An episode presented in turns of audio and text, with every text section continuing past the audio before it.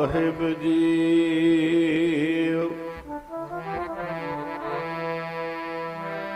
ਤਨ ਤਨ ਸਾਹਿਬ ਸ੍ਰੀ ਗੁਰੂ ਗ੍ਰੰਥ ਸਾਹਿਬ ਜੀਓ ਮਹਾਰਾਜ।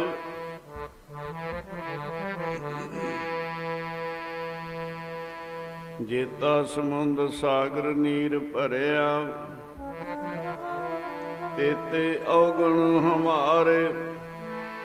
ਦਇਆ ਕਰੋ ਕਿਸ਼ਮੇਰ ਪਾਵੋ।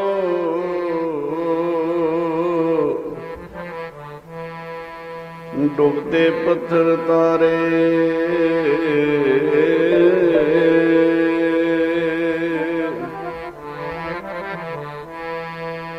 ਤੇਰੇ ਵਰਗਾ ਨਾ ਦਿਆਲ ਸੱਚੇ ਪਾਤਸ਼ਾਹ। ਮੇਰੇ ਵਰਗਾ ਪਾਪੀ ਕੋਈ ਨਾ। ਵਰਗਾ ਨਾ ਦਿਆਲ ਸੱਚੇ ਪਾਤਸ਼ਾਹ। ਮੇਰੇ ਵਰਗਾ ਪਾਪੀ ਕੋਈ ਨਾ। ਵਰਗਾ ਨਾ ਦਿਆਲ ਸਕੇ ਪਾਤਸ਼ਾਹ। ਮੇਰੇ ਵਰਗਾ ਪਾਪੀ ਕੋਈ ਨਾ। ਤੇਰੇ ਵਰਗਾ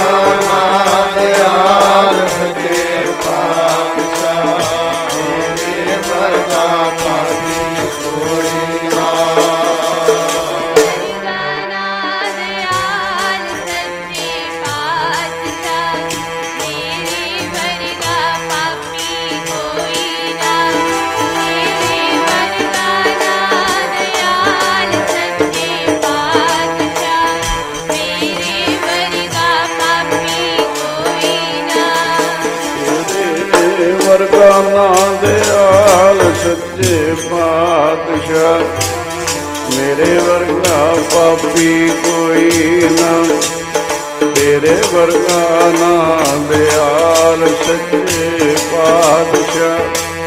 ਮੇਰੇ ਵਰਗਾ ਪਾਪੀ ਕੋਈ ਨਾ। ਤੇਰੇ ਵਰਗਾ ਨਾਦ ਆਲ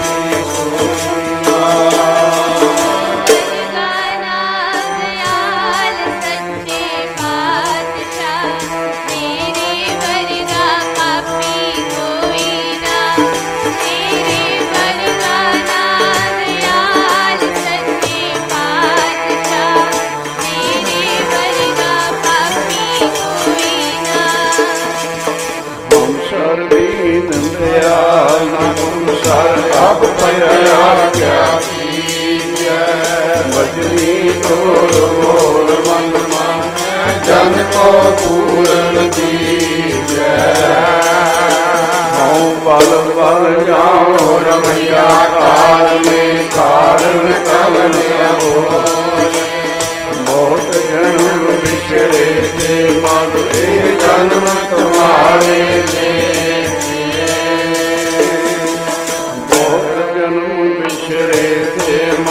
ਜਨਮ ਤੁਮਾਰੇ ਐ ਅਰਦਾਸ ਪਾਸ ਲਗ ਜਿਸ ਪਹਿਲ ਦਰਸ਼ਨ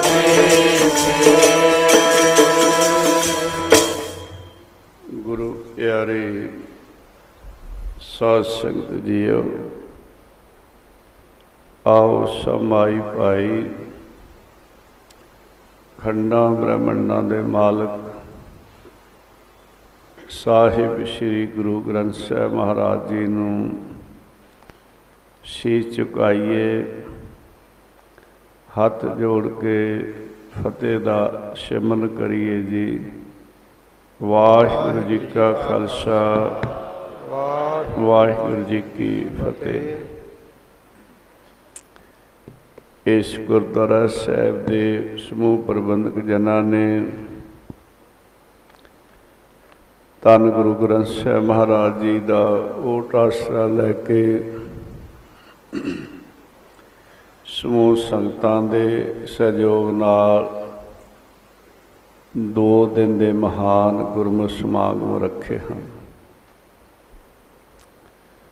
ਅੱਜ ਆਪਾਂ ਪਹਿਲੇ ਦਿਨ ਦੇ ਸਮਾਗਮ ਦੀਆਂ ਹਾਜ਼ਰੀਆਂ ਭਰ ਰਹੇ ਹਾਂ।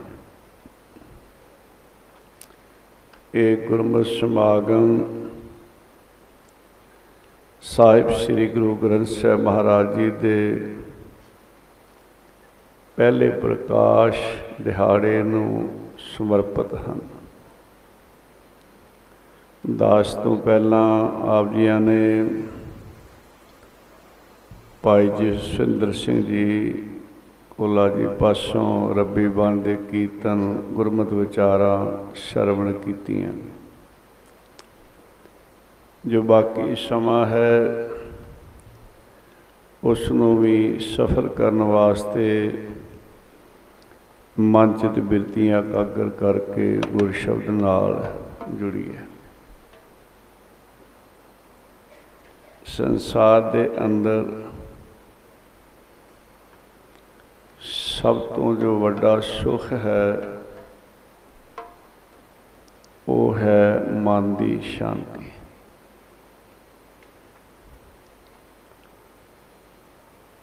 ਤਿੰਨ ਲੋਕ 14 ਭਵਨ ਦੇ ਅੰਦਰ ਇਹ ਸਭ ਤੋਂ ਵੱਡਾ ਸੁਖ ਮੰਨਿਆ ਗਿਆ। ਜੇਕਰ ਦੁਨੀਆ ਦਾ ਰਾਜ ਪਾਕ ਧਨ, ਦੌਲਤ ਸਾਰੇ ਸੁਖ ਵੀ ਇਸ ਨੂੰ ਪ੍ਰਾਪਤ ਹੋ ਜਾਣ,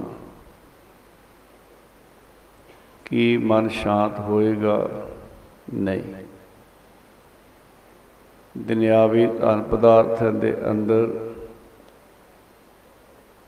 ਤਿੰਨ ਚੀਜ਼ਾਂ ਦੁਖਦਾਇਕ ਮੰਨੀਆਂ ਹਨ। ਇੱਕ ਆਸਾ ਹੈ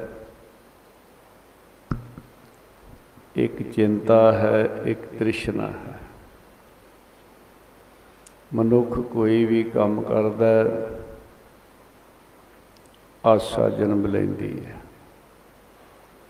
ਇਹਦੇ ਵਿੱਚ ਮੈਨੂੰ ਆ ਸੁਖ ਮਿਲੇਗਾ, ਆ ਪ੍ਰੋਫਿਟ ਹੋਏਗੀ, ਆ ਮੁੰਡਿਆ ਮਾਨ ਵਡਿਆਈ ਮਿਲੇਗਾ, ਆ ਰਾਜ ਭਾਗ ਦੀ ਸ਼ਕਤੀ ਮੇਰੇ ਹੱਥ ਆਏਗੀ। ਆਸਾ ਨੇ ਜਨਮ ਲਿਆ।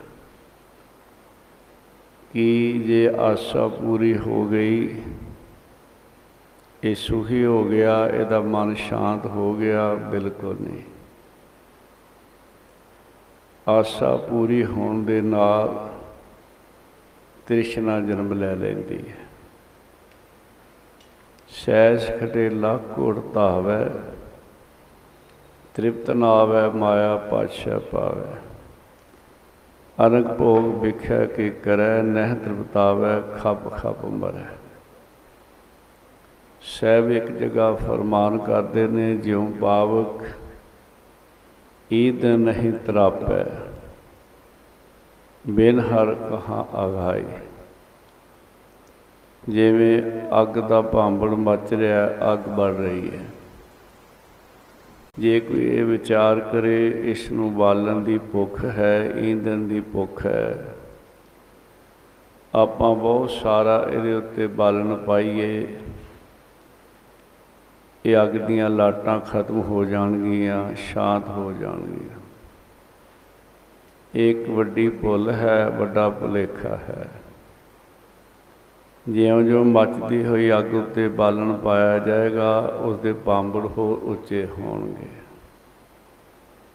ਇਸੇ ਤਰ੍ਹਾਂ ਜਿਵੇਂ-ਜਿਵੇਂ ਇਹਨੂੰ ਦੁਨਿਆਵੀ ਸੁਖ ਧਨ ਪਦਾਰਥ ਪ੍ਰਾਪਤ ਹੋਣਗੇ ਤ੍ਰਿਸ਼ਨਾ ਦੀਆਂ ਲਾਟਾਂ ਹੋਰ ਉੱਚੀਆਂ ਹੋਣਗੀਆਂ। ਮਨ ਸ਼ਾਂਤ ਨਹੀਂ ਹੋਏਗਾ। ਜੇ ਆਸ਼ਾ ਪੂਰੀ ਹੋਈ, ਤ੍ਰਿਸ਼ਨਾ ਨੇ ਜਨਮ ਲੈ ਲਿਆ। ਆਸ਼ਾ ਪੂਰੀ ਨਹੀਂ ਹੁੰਦੀ ਤਾਂ ਚਿੰਤਾ ਜਨਮ ਲੈ ਲੈਂਦੀ ਹੈ। ਇਸ ਕਰਕੇ ਆਸਾ, ਤ੍ਰਿਸ਼ਨਾ ਤੇ ਚਿੰਤਾ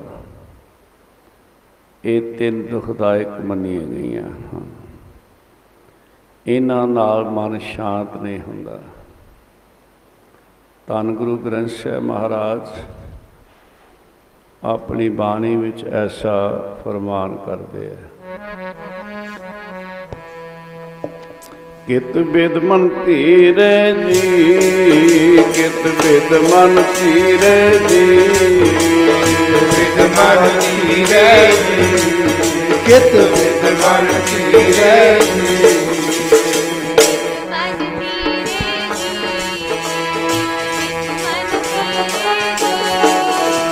ਬਿਦ ਮਨ ਧੀਰੇ ਕਿਤ ਬਿਦ ਮਨ ਧੀਰੇ ਜੀ।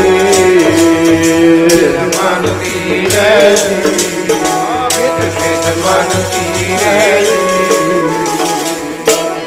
ਧੀਰੇ ਜੀ ਕਿਤ ਬਿਤ ਮਨ ਤੇਰੇ ਜੀ। ਹਰ ਨਾਮ ਨਾ ਸ਼ਾਂਤ ਹੋਏ। ਬਿਨ ਹਰ ਨਾਮ ਨਾ ਸ਼ਾਂਤ ਹੋਏ। ਬਿਨ ਹਰ ਨਾਮ ਨ ਸ਼ਾਂਤ ਹੋਏ ਬਿਨ ਹਰ ਨਾਮ ਨ ਸ਼ਾਂਤ ਹੋਏ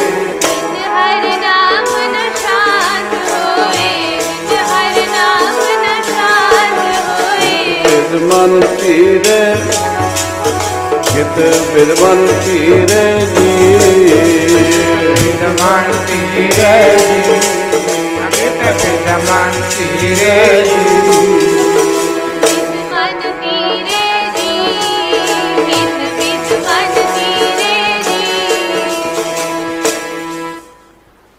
ਸੁੰਦਰ ਸੇਜ ਅਨੇਕ ਸੁਖ ਰਸ ਭੋਗਣ ਪੂਰੇ। ਗ੍ਰਹਿ ਸੋਇਨ ਚੰਦਨ ਸੁਗੰਧ ਲਾਇ ਮੋਤੀ ਹੀਰੇ।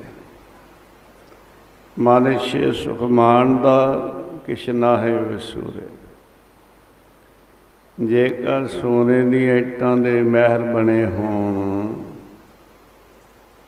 ਜਿਨ੍ਹਾਂ ਦੀ ਜੜਤ ਹੀਰੇ ਤੇ ਲਾਲਾ ਨਾਲ ਹੋਵੇ। ਦੁਨੀਆ ਦੇ ਸਾਰੇ ਰਾਜ ਭਾਗ ਦੇ ਸੁਖ ਇਸ ਨੂੰ ਪ੍ਰਾਪਤ ਹੋਣ, ਇਹਦਾ ਸਾਰੇ ਸੰਸਾਰ ਤੇ ਹੁਕਮ ਚੱਲਦਾ ਹੋਵੇ। ਜੋ ਮਨ ਵਿੱਚ ਫੁਰਨਾ ਕਰੇ, ਮਨ ਇਛੇ ਸੁਖ ਮਾਨਦਾ ਇਸ ਨਾਹੇ ਵਿਸ- ਵਸੂਰੇ। ਕਿਸੇ ਤਰ੍ਹਾਂ ਦਾ ਕਿਸੇ ਪ੍ਰਕਾਰ ਦਾ ਵੀ ਝੋਰਾ ਨਾ ਹੋਵੇ, ਚਿੰਤਾ ਨਾ ਹੋਵੇ। ਸੋ ਪ੍ਰਭ ਚਿਤ ਨਾ ਆਵੇ ਵਿਸਤਾ ਕੀ ਕੀਰੇ ਜੇ ਹਿਰਦੇ ਵਿੱਚ ਮਾਲਕ ਵਾਹਿਗੁਰੂ ਦੀ ਯਾਦ ਨਹੀਂ, ਤਾਂ ਸਾਹਿਬ ਕਹਿੰਦੇ ਗੰਦਗੀ ਦਾ ਕੀੜਾ ਹੈ। ਕਿਉਂਕਿ ਮਨ ਸ਼ਾਂਤ ਨਹੀਂ ਹੋਇਆ। ਅੰਦਰ ਆਸਾ ਤ੍ਰਿਸ਼ਨਾ ਦੇ ਪਾਂਬੜ ਮਚ ਰਿਹਾ ਹੈ। ਮਨ ਸ਼ਾਂਤ ਹੁੰਦਾ ਹੈ, ਨਾਮ ਨਾਲ ਬਿਨ ਹਰ ਨਾਮ ਨ ਸ਼ਾਂਤ ਹੋਏ, ਕਿਦ ਬਿਦ ਮਨ ਤੀਰੇ ਨਾਮ ਤੋਂ ਬਗੈਰ ਮਨ ਸ਼ਾਂਤ ਨਹੀਂ ਹੁੰਦਾ। ਚੰਦਨ ਚਾਂਦਨਾ ਸਰਦ ਰੁੱਤ, ਮੂਲ ਨਾ ਮਿਟੇ ਕਾਮ। ਧੰਨ ਗੁਰੂ ਗ੍ਰੰਥ ਸਾਹਿਬ ਮਹਾਰਾਜ ਜੀ ਦਾ ਬਚਨ ਹੈ ਕਿ ਕਈ ਚੰਦਨ ਨੂੰ ਠੰਡਿਆਂ ਸਮਝਦੇ ਆ। ਬਹੁਤ ਸਾਰੇ ਐਸੇ ਵੀ ਪ੍ਰੇਮੀ ਹਨ ਜਿਹੜੇ ਮੱਥੇ ਤੋਂ ਚੰਦਨ ਲਾਉਂਦੇ ਆ ਕਿ ਠੰਡਾ ਹੁੰਦਾ ਹੈ। ਔਰ ਐਸਾ ਵੀ ਹੈ ਕਿ ਜਿੱਥੇ ਬਾਵਨ ਚੰਦਨ ਹੈ, ਉਹਦੇ ਨਾਲ ਨਾਗ ਲਿਪਟੇ ਹੁੰਦੇ ਆ। ਜਿਹੜੇ ਨਾਗ ਹਨ ਉਹਨਾਂ ਨੂੰ ਕੁਛ ਰਾਤ ਮਿਲਦੀ ਹੈ। ਕਿਉਂਕਿ ਉਹਨਾਂ ਦੇ ਸਿਰਾਂ 'ਚ ਜ਼ਹਿਰ ਹੁੰਦਾ ਹੈ, ਹਰ ਵੇਲੇ ਉਬਲਦਾ ਹੈ ਬੜੇ ਦੁਖੀ ਹੁੰਦੇ ਆ ਸੋ ਚੰਦਨ ਨਾਲ ਤਾਂ ਲਿਪਟੇ ਹੁੰਦੇ ਨੇ ਕਿ ਕੁਝ ਉਹ ਠੰਡ ਮਹਿਸੂਸ ਕਰਦੇ ਆ ਪਰ ਮਨੁੱਖ ਦੇ ਮਨ ਤੱਕ ਚੰਦਨ ਦੀ ਠੰਡ ਨਹੀਂ ਪਹੁੰਚਦੀ। ਇਸ ਦੇ ਅੰਦਰਲੇ ਭਾਂਬੜ ਜਿਹੜੇ ਆ, ਉਹ ਸ਼ਾਂਤ ਚੰਦਨ ਨਹੀਂ ਕਰ ਸਕਦਾ। ਨਾਗਾ ਨੂੰ ਤਾਂ ਠੰਡ ਪਹੁੰਚਾ ਸਕਦਾ ਹੈ, ਪਰ ਆ ਜਿਹੜਾ ਬੁੱਕਲ ਦਾ ਨਾਗ ਹੈ ਮਨ, ਇਸ ਨੂੰ ਠੰਡ ਨਹੀਂ ਪਹੁੰਚ ਸਕਦੀ। ਚੰਦ ਨੂੰ ਠੰਡਾ ਗਿਣਿਆ ਜਾਂਦਾ ਹੈ, ਬਾਹਰ ਠੰਡ ਦੇ ਸਕਦਾ ਹੈ, ਪਰ ਮਨ ਤੱਕ ਇਸ ਦੀ ਵੀ ਠੰਡ ਨਹੀਂ ਪਹੁੰਚਦੀ। ਸਰਦ ਰੁੱਤ, ਸਰਦੀ ਦੀ ਰੁੱਤ। ਸਾਡੇ ਦੇਸ਼ ਵਿੱਚ ਵੀ ਕਈ ਜਗ੍ਹਾ ਬੜੀ ਸਨੋ ਪੈਂਦੀ ਹੈ, ਠੰਡ ਪੈਂਦੀ ਹੈ। ਬਾਹਰਲੇ ਦੇਸ਼ਾਂ 'ਚ ਕਈਆਂ ਸਟੇਟਾਂ ਵਿੱਚ ਤਾਂ ਹੱਦ ਦੀ ਠੰਡ ਪੈਂਦੀ ਹੈ। ਇੰਨੀਆਂ ਠੰਡੀਆਂ ਹਵਾਵਾਂ ਚੱਲਦੀਆਂ। ਪਰ ਉਹ ਜਿਹੜੀ ਬਾਹਰ ਦੀ ਠੰਡ ਹੈ, ਸਰੀਰ ਨੂੰ ਠੰਡਿਆਂ ਕਰ ਸਕਦੀ ਹੈ, ਖੂਨ ਜੰਮ ਸਕਦਾ ਹੈ। ਪਰ ਮਨ ਤੱਕ ਇਹ ਨਹੀਂ ਪਹੁੰਚਦੀ। ਚੰਦਨ ਚਾਂਦਨਾ ਸਰਦ ਰੁੱਤ, ਮੋਲ ਨਾ ਮਿਟੇ ਕਾਂ। ਹੁਣ ਇਹ ਕਿਵੇਂ ਸ਼ੀਤਲ ਹੋਵੇ, ਕਿਵੇਂ ਮਨ ਦੇ ਭਾਂਬੜ ਸ਼ਾਂਤ ਹੋਣ। ਮੇਰੇ ਸਾਹਿਬ ਕਹਿੰਦੇ ਆ, ਬਿਨ ਹਰ ਨਾਮ ਨਾ ਸ਼ਾਂਤ ਹੋਏ ਕਿਤ ਬਿਦ ਮਨ ਤੀਰੇ। ਨਾਮ ਤੋਂ ਬਗੈਰ ਮਨ ਸ਼ਾਂਤ ਨਹੀਂ ਹੁੰਦਾ ਤੇ ਇੱਥੇ ਮੇਰੇ ਸਾਹਿਬ ਕਹਿੰਦੇ ਨੇ, ਚੰਦਨ ਚੰਦਨਾ ਸਤੁਤ ਮੂਲ ਨਾ ਮਿਟ ਹੀ ਕਾਮ। ਸ਼ੀਤਲ ਥੀ ਵੈ ਨਾਨਕ, ਦੇਖੋ, ਸ਼ੀਤਲ। ਆਮੀ ਅਸੀਂ ਠੰਡੀ ਚੀਜ਼ ਨੂੰ ਸ਼ੀਤਲ ਕਹਿੰਦੇ ਆ ਬਹੁਤ ਸ਼ੀਤਲ ਹੈ, ਸ਼ੀਤਲ ਜਲ। ਕਈ ਜਗ੍ਹਾ ਲਿਖਿਆ ਹੁੰਦਾ, ਠੰਡਾ ਪਾਣੀ ਹੈ, ਸ਼ੀਤਲ ਜਲ ਹੈ। ਸ਼ੀਤਲ ਥੀਵੈ ਨਾਨਕਾ, ਜੇ ਪੰਦਰੋ ਹਰਨਾ ਉਹ ਮਨ ਜਿਸ ਨੂੰ ਸ਼ਾਂਤੀ ਦੁਨਿਆਵੀ ਸੁੱਖਾਂ, ਧਨ ਪਦਾਰਥਾਂ ਨਾਲ ਨਹੀਂ ਆਉਂਦੀ ਜਿਸ ਦੇ ਭਾਂਬੜ ਚੰਦਨ ਚੰਦ ਤੇ ਸਰਦੀ ਦੇ ਰੁੱਤ ਸਤਰੁੱਤ ਮਿਟਾ ਨਹੀਂ ਸਕਦੀ। ਪਰ ਜੋ ਨਾਮ ਹੈ ਨਾਮ ਅੰਮ੍ਰਿਤ ਇਸ ਦੇ ਭਾਂਬੜਾਂ ਨੂੰ ਸ਼ਾਂਤ ਕਰ ਦਿੰਦਾ ਹੈ, ਸ਼ੀਤਲ ਕਰ ਦਿੰਦਾ ਹੈ। ਸਹਿਬ ਸੱਚੇ ਪਾਤਸ਼ਾਹ ਜੀ ਦਾ ਆ ਬਚਨ ਹੈ। ਸ਼ੀਤਲ ਥੀਵੈ ਨਾਨਕਾ, ਸ਼ੀਤਲ ਥੀਵੈ ਨਾਨਕਾ। ਥੀਵੈ ਥੀਵੈ ਨਾਨਕਾ, ਸੀਤਲ ਥੀਵੈ ਨਾਨਕਾ। Thank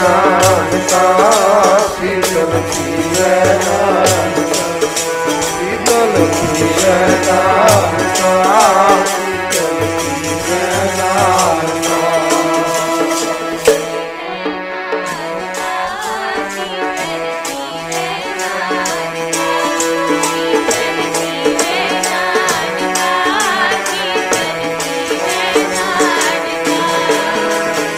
ਜਪੰਦਰੋ ਹਰ ਨਾਮ ਜਪੰਦਰੋ ਹਰ ਨਾਮ। ਜਪੰਦੜੋ ਹਰ ਨਾਮ ਜਪੰਦੜੋ ਹਰ ਨਾਮ।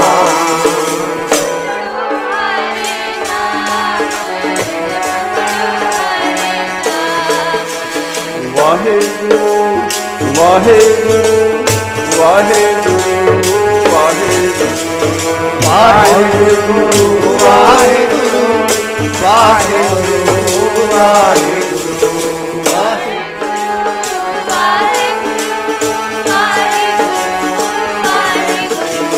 ਥੀਵੈ ਨਾਨਕਾ ਸੀਤਲ ਥੀਵੈ ਨਾਨਕਾ ਥੀਵੈ ਨਾਨਕਾ ਸੀਤਲ ਥੀਵੈ ਨਾਨਕਾ ਸੀਤਲ ਜੈ ਨਾਨਕਾ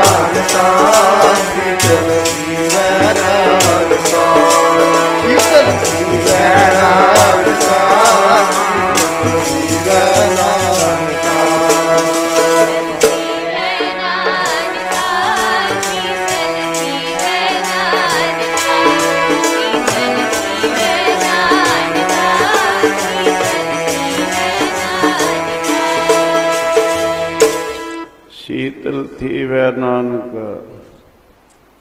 ਜਪੰਦਰੋ ਹਰ ਨਾਮ। ਇੱਕ ਪਾਸੇ ਸੰਸਾਰ ਜਲ ਰਿਹਾ ਹੈ। ਜਗਤ ਜਲੰਦਾ ਰੱਖ ਲਿਆ ਆਪਣੀ ਕਿਰਪਾ ਤਾਰ ਜਿਤ ਦੁਆਰਾ ਉਪਰੈ ਤਿਤੈ ਲਿਹੋਗਾ ਸੰਸਾਰ ਜਲ ਰਿਹਾ ਹੁਣ ਕਿਵੇਂ ਇਹ ਜਲਦਾ ਬਲਦਾ ਸੰਸਾਰ ਸ਼ਾਂਤ ਹੋਵੇ। ਮਰ ਕਹਿੰਦੇ ਸੀਤਲ ਥੀਵੈ ਨਾਨਕਾ ਜ ਪੰਦਰੋ ਹਰਨਾ ਨਾਮ ਅੰਮ੍ਰਿਤ ਨੇ ਹੀ ਇਹ ਭਾਂਬੜ ਸ਼ਾਂਤ ਕਰਨੇ ਹਨ ਸਾਧ ਸੰਗਤ ਜੀ। ਤਾਂ ਨਾਮ ਦੀ ਬਖਸ਼ਿਸ਼ ਕਿੱਥੋਂ ਹੁੰਦੀ ਹੈ?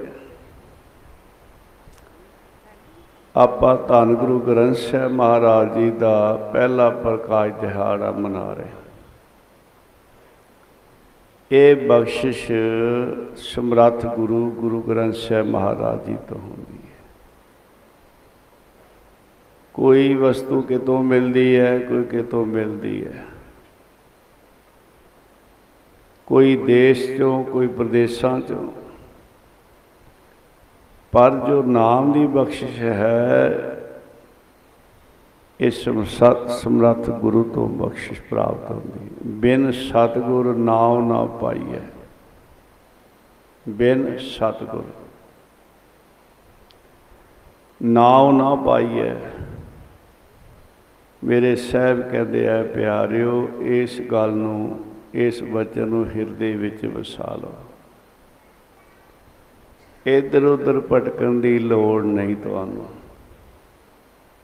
ਕਿਤੇ ਜਾਣ ਦੀ ਲੋੜ ਨਹੀਂ। ਸਮਰੱਥ ਗੁਰੂ ਦੀ ਸ਼ਰਨ ਵਿੱਚ ਆਓ। ਬਿਨ ਸਤਗੁਰ ਨਾਉ ਨਾ ਪਾਈਐ, ਬੁਝੋ ਕਰ ਵਿਚਾਰ। ਪਾਈਐ ਦਾ ਅਰਥ ਬੜੇ ਗਹਿਰੇ ਹਨ। ਇੱਕ ਤੇ ਇਹ ਹੁੰਦਾ ਹੈ ਕਿ ਨਾਮ ਮਿਲ ਗਿਆ, ਗੁਰਮੰਤਰ ਮਿਲ ਗਿਆ। ਇੱਥੋਂ ਸ਼ੁਰੂ ਹੁੰਦਾ ਹੈ। ਅੱਗੇ ਪ੍ਰਾਪਤੀ ਪਾਈ ਹੈ ਜਿਸ ਵੇਲੇ ਸਤਿਗੁਰੂ ਦੀ ਬਖਸ਼ਿਸ਼ ਦੁਆਰਾ ਨਾਮ ਦਾ ਅਭਿਆਸ ਕਰਦਿਆਂ ਕਰਦਿਆਂ ਬ੍ਰਹਮ ਗਿਆਨ ਅੰਮ੍ਰਿਤ ਦੀ ਪ੍ਰਾਪਤੀ ਹੋ ਜਾਂਦੀ ਹੈ। ਸਾਧ ਉਥੇ ਫਿਰ ਕਹਿੰਦੇ ਆ, ਸਾਧ ਸੰਗਤ ਜੀ, ਕਿ ਹੁਣ ਉਹ ਬਖਸ਼ਿਸ਼ ਹੋ ਗਈ ਇਸ ਨੂੰ। ਹੁਣ ਪਾ ਲਿਆ। ਤੇ ਇਹ ਬਖਸ਼ਿਸ਼ ਸਤਿਗੁਰੂ ਤੋਂ ਬਗੈਰ ਨਹੀਂ ਕਿਤੇ ਹੁੰਦੀ। ਬਿਨ ਸਤਿਗੁਰ ਨਾਉ ਨਾ ਪਾਈਐ। ਬੁਝੋ ਕਰ ਵਿਚਾਰ। ਖਾਲੀ ਜਾਣੋ ਹੀ ਨਾ। ਇੱਕ ਜਾਣਨਾ ਹੁੰਦਾ ਹੈ, ਇੱਕ ਬੁੱਝਣਾ ਹੁੰਦਾ ਹੈ। ਜਾਣਨਾ ਇਹ ਹੁੰਦਾ ਹੈ ਕਿ ਜਿਵੇਂ ਐ ਸਮਝ ਲਓ, ਅਸੀਂ ਇਹ ਜਾਣ ਲਿਆ ਆ ਚੀਜ਼ ਇੱਥੋਂ ਮਿਲਦੀ ਹੈ, ਇੱਥੋਂ ਮਿਲਦੀ ਹੈ, ਜਾਂ ਆਪਾਂ ਅਮਰੀਕਾ ਜਾਣਾ ਹੈ ਉਸ ਦੀਆਂ ਆਹ ਫਲਾਈਟਾਂ ਹਨ, ਕੈਨੇਡਾ ਜਾਣਾ ਹੈ, ਅਫਰੀਕਾ ਜਾਣਾ ਹੈ, ਯੂਕੇ ਜਾਣਾ ਹੈ, ਬੰਬੇ ਕਲਕੱਤੇ ਜਾਣਾ ਹੈ ਆ ਰੇਲ ਗੱਡੀਆਂ ਜਾਂਦੀਆਂ ਆ ਫਲਾਈਟਾਂ ਹਵਾਈ ਜਹਾਜ਼ ਜਾਂਦੇ ਆ। ਚੜੇ ਕਿਸੇ ਤੇ ਹੈ ਨਹੀਂ। ਜਾਣ ਲਿਆ। ਜਾਂ ਇੱਥੋਂ ਬੰ- ਬੰਦਾ ਬੈਠਾ ਕਿ ਜਾਂਦਾ ਹੈ ਕਿ ਦਿੱਲੀ ਇੰਨੀ ਦੂਰ ਹੈ, ਇੰਨੀ ਦੂਰ ਹੈ। ਕਦਮ ਇੱਕ ਵੀ ਨਹੀਂ ਚੱਲਿਆ, ਜਾਣ ਲਿਆ। ਐ ਸਮਝ ਲਓ ਕਿ ਇੱਕ ਅੰਬ ਦਾ ਬੂਟਾ ਹੈ। ਉਹਦੇ ਬਾਰੇ ਜਾਣ ਲਿਆ ਕਿ ਇਹ ਜਿਹੜਾ ਅੰਬ ਹੈ, ਇਹਦੀ ਆ ਕੁਆਲਿਟੀ ਹੈ ਆ ਕਿਸਮ ਹੈ। ਇੰਨੀ ਦੇਰ ਬਾਅਦ ਇਸ ਨੂੰ ਅੰਬ ਲੱਗ ਜਾਣਗੇ, ਅੰਬ ਬੜੇ ਮਿੱਠੇ ਹੁੰਦੇ ਆ। ਖਾਦਾ ਹੈ ਨਹੀਂ। ਜਾਣ ਲਿਆ। ਦੂਸਰਾ ਹੈ ਬੁੱਝਣਾ। ਉਹ ਜਿਹੜੇ ਬੁੱਝਦੇ ਆ, ਭਾਵੇਂ ਜਿਵੇਂ ਉਹ ਅੰਬ ਦਾ ਸਵਾਦ ਉਹਨਾਂ ਨੂੰ ਪਾਪ ਆਉਂਦਾ ਹੈ। ਉਹਨਾਂ ਨੂੰ ਫਿਰ ਬਾਹਰਲਾ ਸੁਣਨ ਦੀ ਲੋੜ ਨਹੀਂ। ਕਿ ਉਹਨਾਂ ਨੂੰ ਸਵਾਦ ਆ ਗਿਆ? ਦਾਸ ਕਈ ਵਾਰ ਬੇਨਤੀ ਕਰਦਾ ਹੈ, ਕਿਸੇ ਮਨੁੱਖ ਨੂੰ ਤੁਸੀਂ ਲੱਖ ਵਾਰੀ ਕਹੋ ਕਿਸੇ ਜਗ੍ਹਾ ਦਾ ਨਾਮ ਲੈ ਲਓ ਵੀ ਕੈਲੀਫੋਰਨੀਆ ਹੈ ਜਾਂ ਬੰਬੇ ਹੈ ਚੰਡੀਗੜ੍ਹ ਹੈ ਜਾਂ ਕਲਕੱਤੇ ਹੈ ਜਾਂ ਕਿਸੇ ਦੇਸ਼ ਦੀ ਹੋਰ ਕੋਈ ਖਾਸ ਸ਼ਹਿਰ ਹੈ ਜਾਂ ਖਾਸ ਚੀਜ਼ ਹੈ। ਵੀ ਉਹ ਇਸ ਤਰ੍ਹਾਂ ਹੈ, ਇਸ ਤਰ੍ਹਾਂ ਹੈ, ਜਾਂ ਕਿਸੇ ਪਹਾੜ ਦੇ ਬਾਰੇ ਦੱਸਣ ਲੱਗ ਪਓ ਲੱਖ ਵਾਰ ਦੱਸਣ ਤੋਂ ਬਾਅਦ ਜਦ ਉਹਨੂੰ ਪੁੱਛੋਗੇ ਕਿ ਦੱਸ ਉਹ ਕਿਸ ਤਰ੍ਹਾਂ ਦਾ ਹੈ। ਉਹ ਇਹ ਜਵਾਬ ਦੇਗਾ ਕਿ ਮੈਂ ਸੁਣਿਆ ਹੈ। ਉਹਨੇ ਸੁਣਿਆ, ਉਹਨੇ ਦੇਖਿਆ ਨਹੀਂ। ਸੁਣ ਤੇ ਦੇਖਣ 'ਚ ਬੜਾ ਫ਼ਰਕ ਹੈ। ਉਹ ਕਹੇਗਾ, ਮੈਂ ਸੁਣਿਆ ਹੈ। ਲੱਖ ਵਾਰ ਸੁਣ ਕੇ ਵੀ ਇਹੀ ਕਹੇਗਾ, ਮੈਂ ਸੁਣਿਆ ਹੈ ਕਿਉਂਕਿ ਦੇਖਿਆ ਨਹੀਂ ਇਸ ਦੀ ਬਜਾਏ ਉਸ ਨੂੰ ਇੱਕ ਵਾਰ ਦਿਖਾ ਦਿਓ ਹੁਣ ਕਹਿਣ ਦੀ ਲੋੜ ਹੀ ਨਹੀਂ। ਉਹ ਇੰਨਾ ਕੁਝ ਦੱਸ ਸਕਦਾ ਹੈ। ਇਹ ਨਹੀਂ ਕਹੇਗਾ, ਸੁਣਿਆ, ਦੇਖਿਆ ਉਸ ਨੇ ਬਸ ਇਹੀ ਫ਼ਰਕ ਹੈ।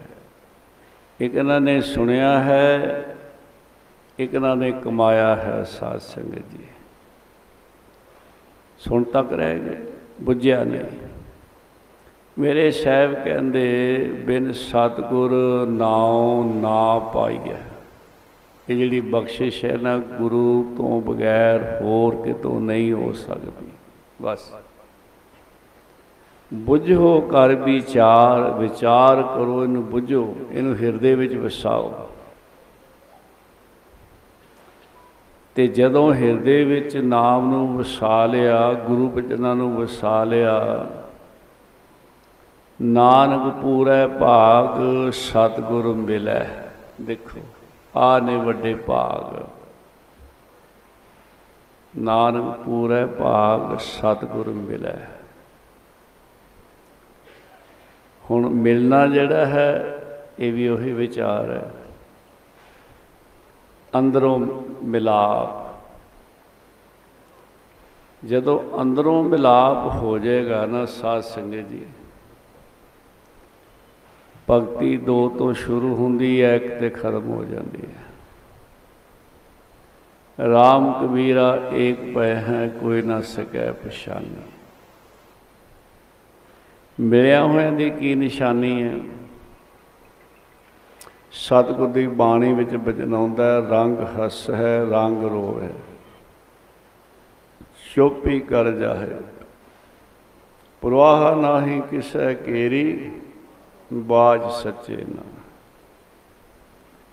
ਚੁੱਪ ਇੱਕ ਅਵਸਥਾ ਹੈ, ਇੱਕ ਚੁੱਪ ਆਪਾਂ ਕਹਿੰਦੇ ਆ ਕਿ ਮੌਨ ਧਾਰਨ ਕਰ ਲਿਆ।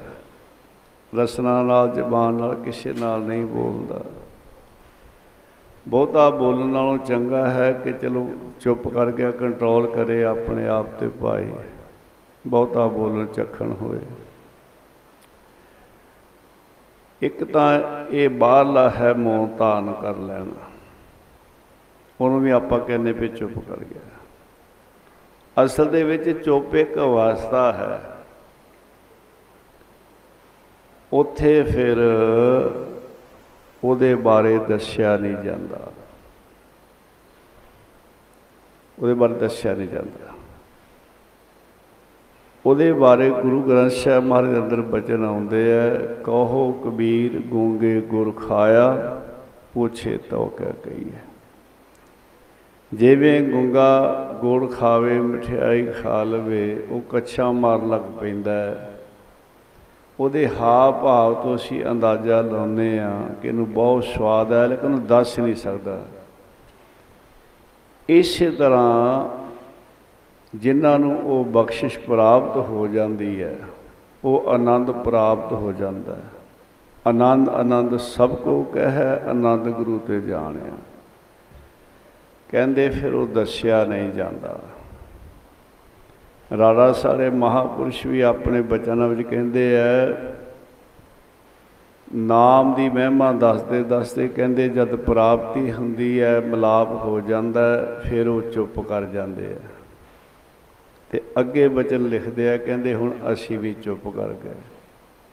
ਪਰ ਉਹ ਤਾਂ ਸਰੀਰ ਦੇ ਆਖਰੀ ਸਮੇਂ ਤੱਕ ਕਥਾ ਕੀਰਤਨ ਕਰਦੇ ਰਹੇ। ਉਹਦਾ ਭਾਵ ਹੈ ਕਿ ਹੁਣ ਉਹ ਆਪ ਨਹੀਂ ਬੋਲਦੇ। ਪ੍ਰਭ ਜੀ ਬਸੈ, ਸਾਧ ਕੀ ਰਸਨਾ ਨਾਨਕ ਜਨ ਕਾ, ਦਾਸਨ ਦਸਨਾ। ਉਹਨਾਂ ਦੀ ਰਸਨਾ ਤੇ ਆਪ ਪਰਮੇਸ਼ਰ ਵਾਹਿਗੁਰੂ ਬੋਲਦਾ ਹੈ। ਨਾਨਕ ਪੂਰੇ ਭਾਗ ਸਤਿਗੁਰੂ ਮਿਲੈ। ਆ ਵੱਡੇ ਭਾਗਾਂ ਦੀ ਨਿਸ਼ਾਨੀ ਹੈ। ਸੁਖ ਪਾਏ ਜੁਗ ਚਾਰ ਜੁਗ ਚਾਰ ਦਾ ਭਾਵ ਅਬਨਾਸੀ ਸੁਖ ਸਦਾ ਹੀ। ਸਦਾ ਹੀ ਸੁਖ। ਇਹ ਨਹੀਂ ਕਿ ਚਾਰ ਯੁੱਗ ਦੀ ਉਮਰ 43 ਲੱਖ 20 ਹਜ਼ਾਰ ਸਾਲ ਹੈ ਵੀ ਇੰਨਾ ਕੁ ਸੁਖ ਮਿਲਦਾ ਚਾਰ ਯੁੱਗ ਨਹੀਂ। ਅਬਨਾਸੀ ਸੁਖ ਅਬਨਾਸੀ ਸੁਖ, ਸਦਾ ਹੀ ਸਾਧ ਸੰਗਤ ਭਗਵਤ ਪੀਰ ਸਖਤ ਸਿਮਰਨ ਕੀ ਕਟੀ ਕਾਲ ਪੈ ਫਾਸੀ। ਦਾਸ ਕਮੀਰ ਚਲੋ ਘਰ ਉਪਰ ਰਾਜ ਲਿਓ, ਅਬਨਾਸੀ। ਉਹ ਅਬਨਾਸੀ ਸੁਖ ਜਿਹੜਾ ਹੈ ਪ੍ਰਾਪਤ ਹੋ ਜਾਂਦਾ ਪਰ ਕਿਸ ਨੂੰ ਹੁੰਦਾ ਹੈ? ਜਿਨ੍ਹਾਂ ਦੇ ਵੱਡੇ ਭਾਗ ਹਨ, ਜਿਨ੍ਹਾਂ ਨੇ ਗੁਰੂ ਬਚਨਾਂ ਦੀ ਕਮਾਈ ਕੀਤੀ ਹੈ। ਆ ਵੱਡੇ ਭਾਗਾਂ ਦੀ ਨਿਸ਼ਾਨੀ ਸਤਿਗੁਰੂ ਦੀ ਬਾਣੀ ਵਿੱਚ ਜਿਸ ਦਾ ਜ਼ਿਕਰ ਆਉਂਦਾ ਮੇਲਾ ਪੂਰਿਆ ਗੁਰਾਂ ਦਾ ਹੋਵੇ, ਸੁੱਤੇ ਜਦੋਂ ਭਾਗ ਜਾਗਦੇ, ਪੂਰਿਆ ਗੁਰਾਂ ਸੁੱਤੇ ਜਦੋਂ ਭਾਗ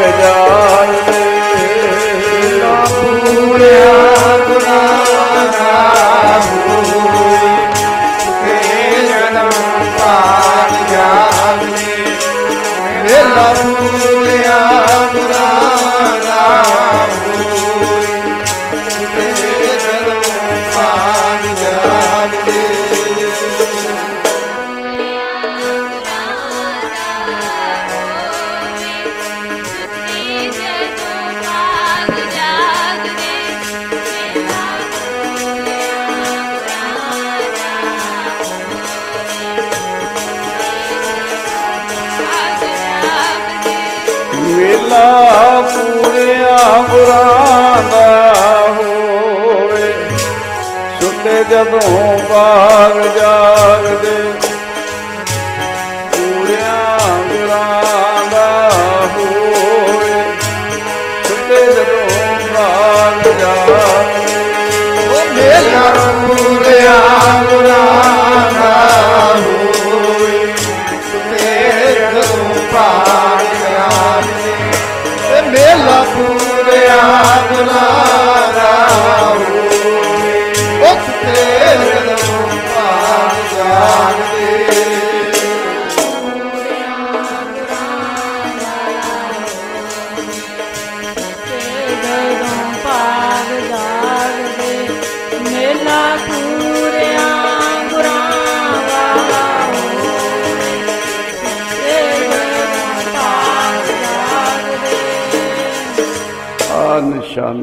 ਸਾਧ ਸੰਗਤ ਜਿਸ ਵੇਲੇ ਅਸੀਂ ਗੁਰਬਾਣੀ ਨਾਲ ਜੁੜ ਜਾਵਾਂਗੇ, ਗੁਰੂ ਪਰਮੇਸ਼ਰ ਨਾਲ ਜੁੜ ਜਾਵਾਂਗੇ, ਮੇਲ ਹੋ ਜਾਏਗਾ। ਵਾਹਿਗੁਰੂ, ਗੁਰੂ ਤੇ ਬਾਣੀ ਤਿੰਨੇ ਇੱਕ ਰੂਪ ਹਨ। ਧਿਆਨ ਦੇਣ। ਵੈਸੇ ਵਿਦਵਾਨਾਂ ਦੀ ਅੱਡ ਅੱਡ ਵੀ ਵਿਚਾਰ ਹੈ, ਪਰ ਜੋ ਸੋਝੀ ਗੁਰੂ ਮਹਾਰਾਜ ਬਖਸ਼ਦੇ ਹੈ ਦੁਆਰਾ ਸਾਰੇ ਮਹਾਪੁਰਸ਼ਾਂ ਦੇ ਬਚਨ, ਸੰਤ ਗਿਆਨੀ ਗੁਰਬਚਨ ਸਿੰਘ ਜੀ, ਖਾਲਸਾ ਪਿੰਡ ਵਾਲੇ ਮਹਾਪੁਰਸ਼, ਉਹਨਾਂ ਦੇ ਵੀ ਇਹ ਬਚਨ ਜੋ ਮੈਂ ਆਪ ਜੀ ਨਾਲ ਸਾਂਝੇ ਕਰਨ ਲੱਗਾ। ਵਾਹਿਗੁਰੂ, ਗੁਰੂ ਤੇ ਬਾਣੀ ਤਿੰਨੇ ਇੱਕ ਰੂਪ ਹਨ। ਬਾਣੀ ਨਾਲ ਜੁੜਨਾ ਹੀ ਗੁਰੂ ਪਰਮੇਸ਼ਰ ਨਾਲ ਜੁੜਨਾ ਹੈ।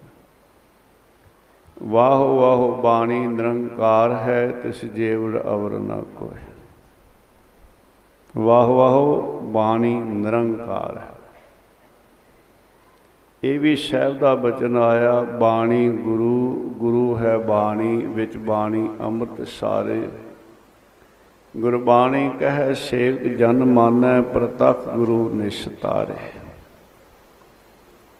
ਇੱਥੇ ਵੀ ਬਾਣੀ ਤੇ ਗੁਰੂ ਇੱਕ ਹਨ। ਪਹਿਲਾਂ ਆਇਆ, ਵਾਹ ਵਾਹ ਬਾਣੀ ਨਿਰੰਕਾਰ ਹੈ। ਬਾਣੀ ਤੇ ਨਿਰੰਕਾਰ ਵਿੱਚ ਕੋਈ ਫ਼ਰਕ ਨਾ ਸਮਝੋ। ਇੱਥੇ ਆਇਆ, ਬਾਣੀ ਤੇ ਗੁਰੂ ਵਿੱਚ ਕੋਈ ਫ਼ਰਕ ਨਾ ਸਮਝੋ। ਅੱਗੇ ਬਚਨ ਆਇਆ, ਗੁਰ ਪਰਮੇਸ਼ਰ ਏਕੋ ਜਾਣ ਗੁਰ ਗੋਬਿੰਦ ਗੋਬਿੰਦ ਗੁਰੂ ਹੈ, ਨਾਨਕ ਭੇਦ ਨਾ ਪਾਈ ਗੁਰੂ ਤੇ ਪਰਮੇਸ਼ਰ ਦੋ ਨਹੀਂ ਇੱਕ ਰੂਪ ਹਨ। ਵਾਹਿਗੁਰੂ ਜੀ ਦਾ ਸਰਗੁਣ ਸਰੂਪ ਸਤਿਗੁਰੂ ਹੈ, ਸਤਿਗੁਰੂ ਜੀ ਦਾ ਨਿਰਗੁਣ ਸਰੂਪ ਵਾਹਿਗੁਰੂ ਹੈ। ਸੋ ਜਦੋਂ ਅਸੀਂ ਗੁਰਬਾਣੀ ਨਾਲ, ਨਾਮ ਨਾਲ ਜੁੜ ਜਾਵਾਂਗੇ, ਫਿਰ ਸਾਧ ਸੰਗਤ ਦੀ ਮਨ ਦੀਆਂ ਵਾਸ਼ਨਾਵਾਂ ਖ- ਖਤਮ ਹੋ ਜਾਣਗੀਆਂ। ਮਨ ਸ਼ਾਂਤ ਹੋ ਜਾਏਗਾ। ਜਿਹੜਾ ਅੰਦਰ ਜਲ ਰਿਹਾ ਸੀ, ਉਹ ਸ਼ੀਤਲ ਹੋ ਜਾਏਗਾ। ਪਰ ਕਦੋਂ ਹੋਏਗਾ? ਪਹਿਲਾਂ ਤਨ ਕਰਕੇ ਸਤਸੰਗ ਰੂਪੀ ਸਰੋਵਰ ਵਿੱਚ ਚੁੱਭੀਆਂ ਲਾਉਂਦਾ, ਫਿਰ ਮਨ ਕਰਕੇ ਵੀ ਸਤਸੰਗ ਜੀ ਮਨ ਕਰਕੇ ਵੀ ਅੰਦਰ ਨਾਮ ਅੰਮ੍ਰਿਤ ਦੇ ਸਰੋਵਰ ਵਿੱਚ ਚੁੱਭੀਆਂ ਲਾਉਣੀਆਂ ਹਨ। ਧੰਨ ਗੁਰੂ ਅੰਗਦ ਦੇਵ ਮਹਾਰਾਜ, ਸੱਚੇ ਪਾਤਸ਼ਾਹ, ਸੰਸਾਰ ਨੂੰ ਉਤਾਰਦੇ ਹੋਏ ਇਸ ਸੰਸਾਰ ਤੇ ਬਖਸ਼ਾਂ ਕਰਦੇ ਹਨ। ਖਨੂਰ ਸਾਹਿਬ ਦੀ ਧਰਤੀ ਨੂੰ ਪਾਗ ਲਾ ਰਹੇ ਗੁਰੂ ਅੰਗਦ ਸਾਹਿਬ। ਦੋਨੋਂ ਨੇੜਿਓਂ ਸੰਗਤਾਂ ਚੱਲ ਕੇ ਗੁਰੂ ਦਰਬਾਰ ਵਿੱਚ ਪਹੁੰਚਦੀਆਂ ਸਤਿਗੁਰੂ ਸੱਚੇ ਪਾਤਸ਼ਾਹ ਜੀ ਤੋਂ ਸਿੱਖੀ ਦੀ, ਨਾਮ ਦੀ ਦਾਤ ਲੈ ਕੇ ਆਪਣਾ ਜੀਵਨ ਸਫਲ ਕਰਦੀਆਂ ਹਨ। ਤਾਂ ਅੱਜ ਇੱਕ ਪ੍ਰੇਮੀ ਗੁਰਸਿੱਖ, ਜਿਸ ਦਾ ਨਾਮ ਇਤਿਹਾਸ ਵਿੱਚ ਭਾਈ ਕੇਦਾਰਾ ਜੀ ਆਉਂਦਾ ਹੈ। ਬੇਨਤੀ ਕਰਦੇ ਸੱਚੇ ਪਾਤਸ਼ਾਹ ਜੀ, ਆਪ ਸਮੇਂ-ਸਮੇਂ ਉਪਦੇਸ਼ ਬਖਸ਼ਦੇ ਹੋ। ਅੱਜ ਆਪ ਜੀ ਕਿਰਪਾ ਕਰੋ ਕਿ ਆ ਜਿਹੜੀ ਅੰਦਰ ਦੀ ਅੱਗ ਹੈ, ਇਹ ਕਿਵੇਂ ਸ਼ਾਂਤ ਹੋਵੇ, ਕਿਵੇਂ ਠੰਡ ਪਵੇ। ਕਿਉਂਕਿ ਜਿੱਧਰ ਦੇਖੋ, ਇਹ ਜੀਵ ਦੁਖੀ ਨਜ਼ਰ ਆ ਰਿਹਾ ਹੈ। ਇਸ ਅੰਦਰ ਦੀ ਅੱਗ ਤੋਂ ਕਿਵੇਂ ਬਚਿਆ ਜਾਵੇ? ਕਿਤੇ ਮਾਇਆ ਦੀ ਅੱਗ ਉਸ ਦੇ ਕਈ ਰੂਪ ਹਨ। ਕਿਤੇ ਕਾਮ ਹੈ, ਕਿਤੇ ਕ੍ਰੋਧ ਹੈ, ਕਿਤੇ ਲੋਭ ਉਹ ਹੰਕਾਰ ਹੈ। ਨੇਕ ਕਿਸਮਾਂ ਨਾਲ ਇਸ ਜੀਵ ਨੂੰ ਇਹ ਅੱਗ ਸਾੜ ਰਹੀ ਹੈ। ਇਸੇ ਕਰਕੇ ਮੇਰੇ ਧੰਨ ਗੁਰੂ ਅਮਰਦਾਸ ਮਹਾਰਾਜ ਜੀ ਨੇ ਇਸ ਜਲ ਦੇ ਸੰਸਾਰ ਨੂੰ ਦੇ ਕੇ ਬਚਨ ਕੀਤਾ ਹੈ। ਬਾਹਰੋਂ ਤਾਂ ਦੇਖਣ ਨੂੰ ਬੜਾ ਸੰਸਾਰ ਸੁਖੀ ਲੱਗ ਰਿਹਾ ਹੈ। ਕਿਉਂਕਿ ਕੁਝ ਸਮਾਂ ਹੀ ਪਿੱਛੇ ਚਲੇ ਜਾਈਏ, ਤਾਂ ਭਾਵ 100 ਸਾਲ ਦੇ ਵਿੱਚ ਜਿਵੇਂ ਸਮਾਨ ਦਾ ਫ਼ਰਕ ਪੈ ਗਿਆ। ਜਿਨ੍ਹਾਂ ਦੀ ਉਮਰ 60 70 ਸਾਲ ਦੀ ਹੈ, ਉਹਨਾਂ ਦੇ ਦੇਖਣ ਵਿੱਚ ਵੀ ਪਿੱਛੇ ਚਲੇ ਜਾਓ 60 ਕੁ ਸਾਲ, ਜਿਵੇਂ ਸਮਾਨ ਦਾ ਫ਼ਰਕ ਹੈ। ਦੁਨਿਆਵੀ ਸੁਖ ਬੜੇ ਪ੍ਰਾਪਤ ਹੋ ਗਏ। ਕਦੇ ਮਨੁੱਖ ਛੱਪਰਾਂ ਵਿੱਚ ਰਹਿੰਦਾ, ਝੁੱਗੀਆਂ ਵਿੱਚ ਰਹਿੰਦਾ, ਕੱਚੇ ਮਕਾਨਾਂ ਵਿੱਚ ਰਹਿੰਦਾ। ਔਰ ਅੱਜ ਏਡੀ ਏਡੀਆਂ ਬਿਲਡਿੰਗਾਂ ਜਿਵੇਂ ਉਹਨਾਂ ਦੀਆਂ ਚੋਟੀਆਂ ਆਕਾਸ਼ ਨੂੰ ਲੱਗੀਆਂ ਹੁੰਦੀਆਂ। ਕਦੇ ਮਨੁੱਖ ਪੈਦਲ ਚੱਲਦਾ ਔਰ ਅੱਜ ਮਨੁੱਖ ਨੇ ਤਰੱਕੀ ਕਰ ਲਈ। ਕਿ ਸਾਲਾਂ ਦਾ ਜਿਹੜਾ ਰਸਤਾ ਹੈ, ਉਹ ਮਿੰਟਾਂ 'ਚ ਤੈਅ ਕਰ ਲੈਂਦਾ ਹੈ। ਐਸੇ ਹਵਾਈ ਜਹਾਜ਼ ਆ ਗਏ ਜਦੋਂ ਕਾਫੀ ਪਿੱਛੇ ਜਾਂਦੇ ਆ, ਮਨੁੱਖ ਦੇ ਕੋਲ ਜਿਹੜੇ ਹਥਿਆਰ ਹੁੰਦੇ ਸੀ ਜਾਂ ਦੰਦ ਜਾਂ ਹੱਥਾਂ ਦੇ ਨੌ ਫਿਰ ਇਹ ਡਾਂਗ ਸੋਟਾ ਬਣਿਆ ਚਲਦਿਆਂ ਚਲਦਿਆਂ ਤੀਰ ਕਮਾਨ ਤਲਵਾਰਾਂ ਬਣੀਆਂ ਅੱਜ ਮਨੁੱਖ ਨੇ ਤਰੱਕੀ ਬੜੀ ਕਰ ਲਈ ਹੈ। ਔਰ ਕੀ ਤਰੱਕੀ ਕੀਤੀ ਹੈ?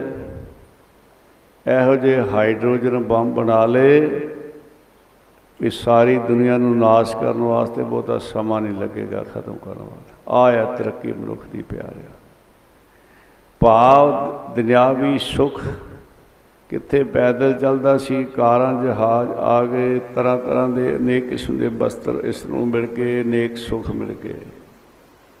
ਪਰ ਉਸ ਦੇ ਨਾਲ ਨਾਲ ਐਸਾ ਭਿਆਨਕ ਰੂਪ, ਐਸੀਆਂ ਮਜਾਇਲਾਂ, ਐਸੇ ਹਾਈਡਰੋਜਨ ਬੰਬ,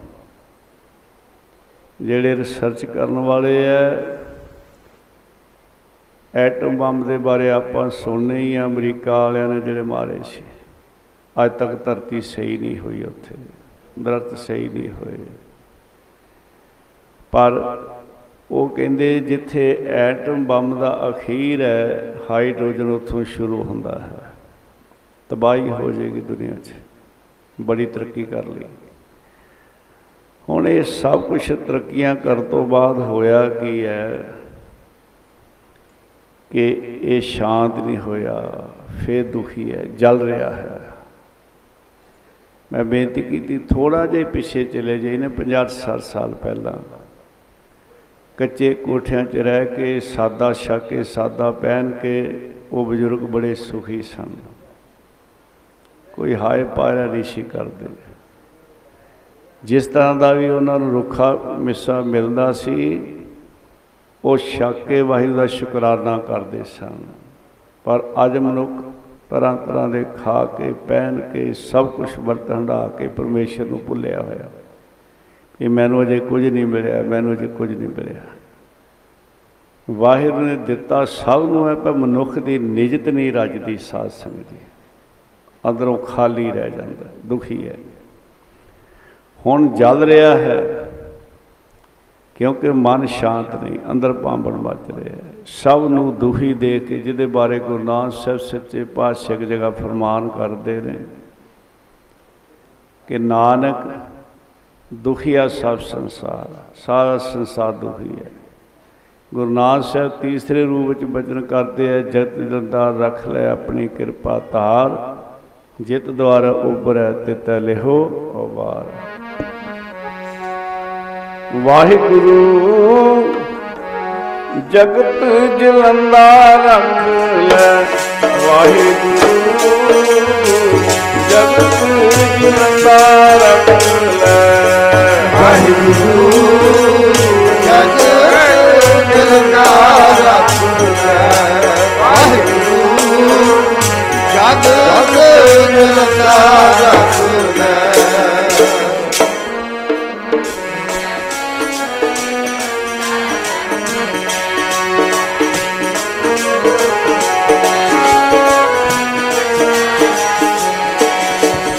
ਪਿਆਰੇ ਆਪਣੀ ਕਿਰਪਾ ਧਾਰ, ਪਿਆਰੇ ਆਪਣੀ ਕਿਰਪਾ ਧਾਰ, ਪਿਆਰੇ ਆਪਣੀ ਕਿਰਪਾ ਕਰ ਪਿਆਰੇ ਆਪਣੀ ਕਿਰਪਾ ਕਰ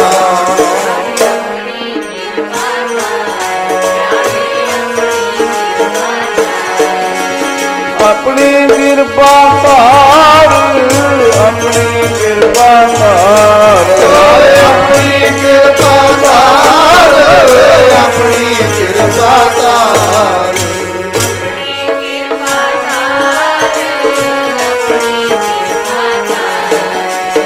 ਆਪਣੀ ਕਿਰਪਾ ਧਾਰ, ਆਪਣੀ ਕਿਰਪਾ ਧਾਰ। ਆਪਣੀ ਕਿਰਪਾ ਧਾਰ, ਆਪਣੀ ਕਿਰਪਾ ਧਾਰ।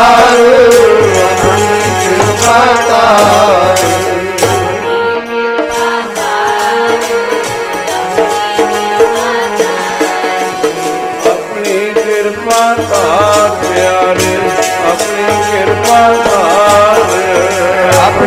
ਕਿਰਪਾ ਧਾਰ ਪਿਆਰੇ ਆਪਣੀ ਕਿਰਪਾ ਧਾਰ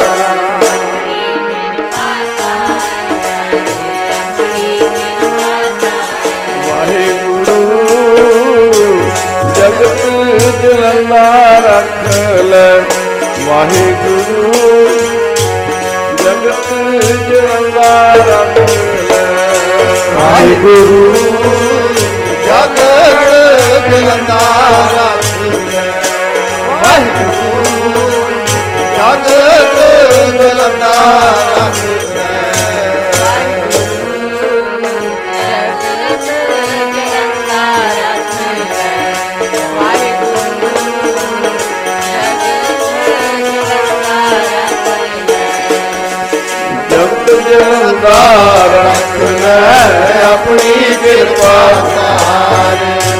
ਜਿਤ ਦੁਆਰੇ ਉਪਰੈ ਸਿਤੈ ਸੰਸਾਰ ਚੱਲ ਰਿਹਾ ਹੈ। ਦੇਖਣ ਨੂੰ ਲੱਗਦਾ ਹੈ, ਪਰ ਅੰਦਰ ਹਾਲਤ ਐਸੀ ਹੈ, ਜਿਵੇਂ ਕੋਣ ਖਾਦੀ ਲੱਕੜੀ ਹੈ, ਸਾਧ ਸੰਗਤ। ਕੋਣ ਖਾਦੀ ਲੱਕੜੀ? ਬਾਹਰੋਂ ਪਾਲਿਸ਼ ਕੀਤੀ ਹੁੰਦੀ ਹੈ। ਬਾਹਰੋਂ ਦੇਖਣ ਨੂੰ ਬਹੁਤ ਚੰਗੀ ਲੱਗਦੀ ਪਰ ਅੰਦਰੋਂ ਕੌਣ ਖਾਦੀ ਇਸੇ ਤਰ੍ਹਾਂ ਹੀ ਬਾਹਰੋਂ ਮਨੁੱਖ ਠੀਕ ਲੱਗਦਾ ਹੈ, ਪਰ ਇਹਦਾ ਹੱਸਣਾ ਸਭ ਕੁਝ ਦਿਖਾਵੇ ਦਾ ਹੁੰਦਾ ਹੈ ਸਾਧ ਸੰਗਤ। ਜੀ ਕਿਉਂਕਿ ਅੰਦਰ ਜਲ ਰਿਹਾ, ਦੁਖੀ ਹੈ। ਭਾਈ ਕਦਾਰਾ ਜੀ ਨੇ ਬੇਨਤੀ ਕੀਤੀ, ਸੱਚੇ ਪਾਤਸ਼ਾਹ ਕਿਰਪਾ ਕਰੋ, ਉੱਥੇ ਮੇਰੇ ਧੰਨ ਗੁਰੂ ਅੰਗਦ ਸਾਹਿਬ ਮਾਰ ਕਹਿੰਦੇ, ਭਾਈ ਕਦਾਰਾ, ਇਹ ਸੰਸਾਰ ਜਲ ਰਿਹਾ ਹੈ। ਔਰ ਨਾਮ ਬਾਣੀ ਨਾਲ ਹੀ ਇਹਨੂੰ ਸ਼ਾਂਤੀ ਆਏਗੀ, ਇਹਦੀ ਜਲਨ ਖਤਮ ਹੋਏਗੀ। ਉੱਥੇ ਮੇਰੇ ਸਾਹਿਬ ਇੱਕ ਮਿਸਾਲ ਉਦਾਹਰਨ ਦਿੰਦੇ ਆ। ਜਿਵੇਂ ਇੱਕ ਜੰਗਲ ਹੈ ਉਸ ਨੂੰ ਅੱਗ ਲੱਗੀ ਹੋਈ ਹੈ। ਹੁਣ ਇਸ ਗੱਲ ਨੂੰ, ਇਸ ਸਾਖੀ ਨੂੰ, ਇਹਨਾਂ ਬਚਨਾਂ ਨੂੰ ਬੱਚਾ ਵੀ ਸਮਝ ਸਕਦਾ ਹੈ, ਬਿਰਧ ਵੀ ਸਮਝ ਸਕਦਾ ਹੈ ਪੜਿਆ ਵੀ, ਅਨਪੜ੍ਹ ਵੀ। ਪਰ ਇਹ ਬਚਨ ਜਿਹੜੇ ਹਨ, ਸਤਿਗੁਰ ਸੱਚੇ ਪਾਤਸ਼ਾਹ ਦੇ। ਇੱਕ ਸਤਿਗੁਰੂ ਦੀ ਬਾਣੀ ਹੈ, ਦੂਸਰਾ ਹੈ ਸਤਿਗੁਰੂ ਦਾ ਉਪਦੇਸ਼, ਜੋ ਸਮੇਂ-ਸਮੇਂ ਬਾਹਰ ਦਿੱਤਾ ਹੈ ਔਰ ਜਿਹੜਾ ਗੁਰੂ ਦਾ ਉਪਦੇਸ਼ ਹੈ, ਜਿਵੇਂ ਬਾਣੀ ਹੈ, ਸਾਰੀ ਮਨੁੱਖਤਾ ਵਾਸਤੇ, ਸਭ ਦੇ ਭਲੇ ਵਾਸਤੇ। ਇਸੇ ਤਰ੍ਹਾਂ ਜਿਹੜਾ ਗੁਰੂ ਦਾ ਉਪਦੇਸ਼ ਹੈ, ਚਾਹੇ ਗੁਰੂ ਮਹਾਰਾਜ ਨੇ ਰਾਜਿਆਂ ਨੂੰ ਦਿੱਤਾ ਹੈ, ਜੋਗੀਆਂ ਨੂੰ, ਸਿੱਧਾਂ ਨੂੰ, ਨਾਥਾਂ ਨੂੰ, ਪੀਰਾਂ ਨੂੰ, ਗਰੀਬ ਨੂੰ, ਅਮੀਰ ਨੂੰ, ਪਾਪੀ ਨੂੰ, ਪੁੰਨੀ ਨੂੰ, ਪੰਡਤਾਂ ਨੂੰ, ਗਿਆਨੀਆਂ ਨੂੰ, ਕਾਜ਼ੀਆਂ ਨੂੰ, ਸੰਸਾਰ ਦੇ ਚੱਕਰ ਲਾ ਕੇ ਦੇ ਦੇ ਉਹ ਉਪਦੇਸ਼ ਵੀ ਸਾਰੇ ਸੰਸਾਰ ਨੂੰ ਤਾਰਨਹਾਰ ਹੈ ਸਾਧ ਸੰਗਤ। ਕੋਈ ਸਾਖੀ, ਕੋਈ ਬਚਨ ਪੜ੍ਹ ਕੇ ਦੇਖ ਲਓ, ਅੱਜ ਵੀ ਉਹ ਬਚਨ ਤਾਰਦੇ ਆ। ਸਤਿਗੁਰ ਦੀ ਬਾਣੀ, ਗੁਰੂ ਦਾ ਉਪਦੇਸ਼। ਤਾਂ ਹੁਣ ਆਪਾਂ ਦੇਖਦੇ ਆ ਕਿ ਬੜੇ ਬੜੇ ਧਨੀ, ਬਹੁਤ ਬਹੁਤ ਦੁਨਿਆਵੀ ਪੜ੍ਹਾਈ ਕਰਨ ਵਾਲੇ, ਫਿਰ ਵੀ ਮਨ ਸ਼ਾਂਤ ਨਹੀਂ ਹੈ। ਬੜੇ ਬੜੇ ਸੁਖ ਭੋਗਣ ਵਾਲੇ, ਫੇਰ ਦੁਖੀ ਹੈ ਬਹੁਤ ਇਹ ਦੀ ਗੱਲ ਹੈ ਦਾਸ ਦੀ ਇੱਕ ਉਮਰ ਬਹੁਤ ਛੋਟੀ ਸੀ ਤੇ ਇੱਕ ਮਹਾਤਮਾ ਬਚਨਕਾਰੀ ਸੀ। ਕਿਸੇ ਬਹੁਤ ਵੱਡੇ ਅਮੀਰ ਦਾ ਨਾਮ ਲੈ ਕੇ, ਜਿਵੇਂ ਆ ਹੁਣ ਆਪਣੇ ਦੇਸ਼ ਜੋ ਬਾਨੀ ਡਾਨੀ ਦਾ ਨਾਮ ਲਿਆ ਜਾਂਦਾ। ਜਾਂ ਇਹ ਵੀ ਹੁੰਦਾ ਹੈ ਕਿ ਪੂਰੇ ਵਰਲਡ ਦੇ ਵਿੱਚ ਸਭ ਤੋਂ ਅਮੀਰ ਕਿਹੜਾ ਹੈ, ਜਾਂ ਅਮਰੀਕਾ ਵਿੱਚ ਕਿਹੜਾ ਹੈ, ਇੰਡੀਆ ਵਿੱਚ ਕਿਹੜਾ ਹੈ ਸ- ਸਾਰੀ ਦੁਨੀਆ ਤੇ ਅਮੀਰ ਕਿਹੜਾ ਹੈ? ਇਸ ਤਰ੍ਹਾਂ। ਤਾਂ ਉਹ ਕਿਸੇ ਬਹੁਤ ਵੱਡੇ ਅਮੀਰ ਦਾ ਨਾਂ ਲੈ ਕੇ ਦੱਸ ਰਹੇ ਸੀ। ਕਹਿੰਦੇ ਵੀ ਸੱਤ ਡਾਕਟਰ ਉਹਦੇ ਨਾਲ ਹਰ ਵੇਲੇ ਰਹਿੰਦੇ ਸੀ। ਤਾਂ ਕਈ ਚੀਜ਼ਾਂ ਉਹਨਾਂ ਨੇ ਮਨਾ ਕੀਤੀਆਂ ਹੋਈਆਂ ਸੀ। ਆ ਜਿਵੇਂ ਗਿਆਨੀ ਹਰਿੰਦਰ ਸਿੰਘ ਜੀ ਯੂਪੀ ਵਾਲੇ ਆਇਆ ਕਰਦੇ ਬਹੁਤ ਵੱਡੇ ਫਾਰਮਰ ਸਨ, ਸਿੱਖੀ ਨਾਲ ਬੜਾ ਪਿਆਰ ਸੀ ਉਹਨਾਂ ਦਾ, ਹੁਣ ਤਾਂ ਚੜ੍ਹਾਈ ਕਰਕੇ ਕੁਝ ਸਾਲ ਹੋ ਗਏ ਉਹਨਾਂ ਨੇ ਵੀ ਆਪਣੇ ਜੀਵਨ ਦੀ ਘਟਨਾ ਦੱਸੀ। ਕਹਿੰਦੇ, ਮੈਂ ਆਪਣੇ ਇੱਕ ਮਿੱਤਰ ਨੂੰ ਮਿਲਣ ਗਿਆ, ਬੜਾ ਅਮੀਰ ਸੀ ਉਹ। ਜਿਸ ਵੇਲੇ ਉਹਦੀ ਕੋਠੀ ਗਿਆ, ਕਹਿਣ ਲੱਗੇ ਜੋ ਤਾਂ ਬਾਗ ਵਿੱਚ ਰਹਿੰਦੇ ਆ। ਕਹਿੰਦੇ, ਮੈਂ ਬਾਗ ਵਿੱਚ ਗਿਆ, ਉੱਥੇ ਛਪਰੀ ਪਾਈ ਹੋਈ। ਕਹਿੰਦੇ ਮੇਰੇ ਮਨ ਵਿੱਚ ਆਇਆ ਕਿ ਬੰਦਾ ਤਾਂ ਇਸ ਤਰ੍ਹਾਂ ਹੀ ਸੀ ਆਮ ਖਾਣ ਪੀਣ ਵਾਲਾ, ਹੋਰ ਕੰਮ ਕਰਨ ਵਾਲਾ, ਪਰ ਸ਼ਾਇਦ ਇਹਦੇ ਜੀਵਨ 'ਚ ਤਬਦੀਲੀ ਆ ਗਈ ਹੋਵੇ। ਛਪਰੀ ਹੈ, ਬਹੁਤ ਪਤਲਾ ਜਿਹਾ ਬਸਤਰ ਸਰੀਰ ਤੇ ਪਾਇਆ ਹੋਇਆ ਹੈ, ਪੀਣ ਵਾਸਤੇ ਪਾਣੀ ਕੋਲ ਘੜਾ ਰੱਖਿਆ। ਕਹਿੰਦੇ ਮੈਂ ਹੱਸ ਕੇ ਕਿਹਾ ਵੀ ਕਦੋਂ ਦਾ ਸਾਧ ਬਣ ਗਿਆ।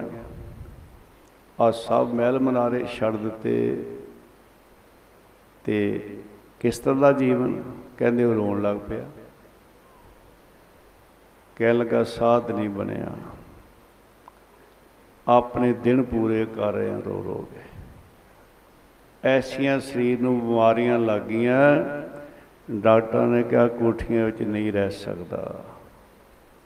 ਬਾਦ ਦਰਖਤਾਂ 'ਚ ਪਾਣੀ ਘੜੇ ਦਾ ਪੀਣਾ ਆ ਕੱਪੜਾ ਵੀ ਆ ਪਾ ਸਕਣਾ ਇੱਥੇ ਹੀ ਬਸ ਨਹੀਂ ਮੇਰੀ ਖੁਰਾਕ ਕੀ ਹੈ?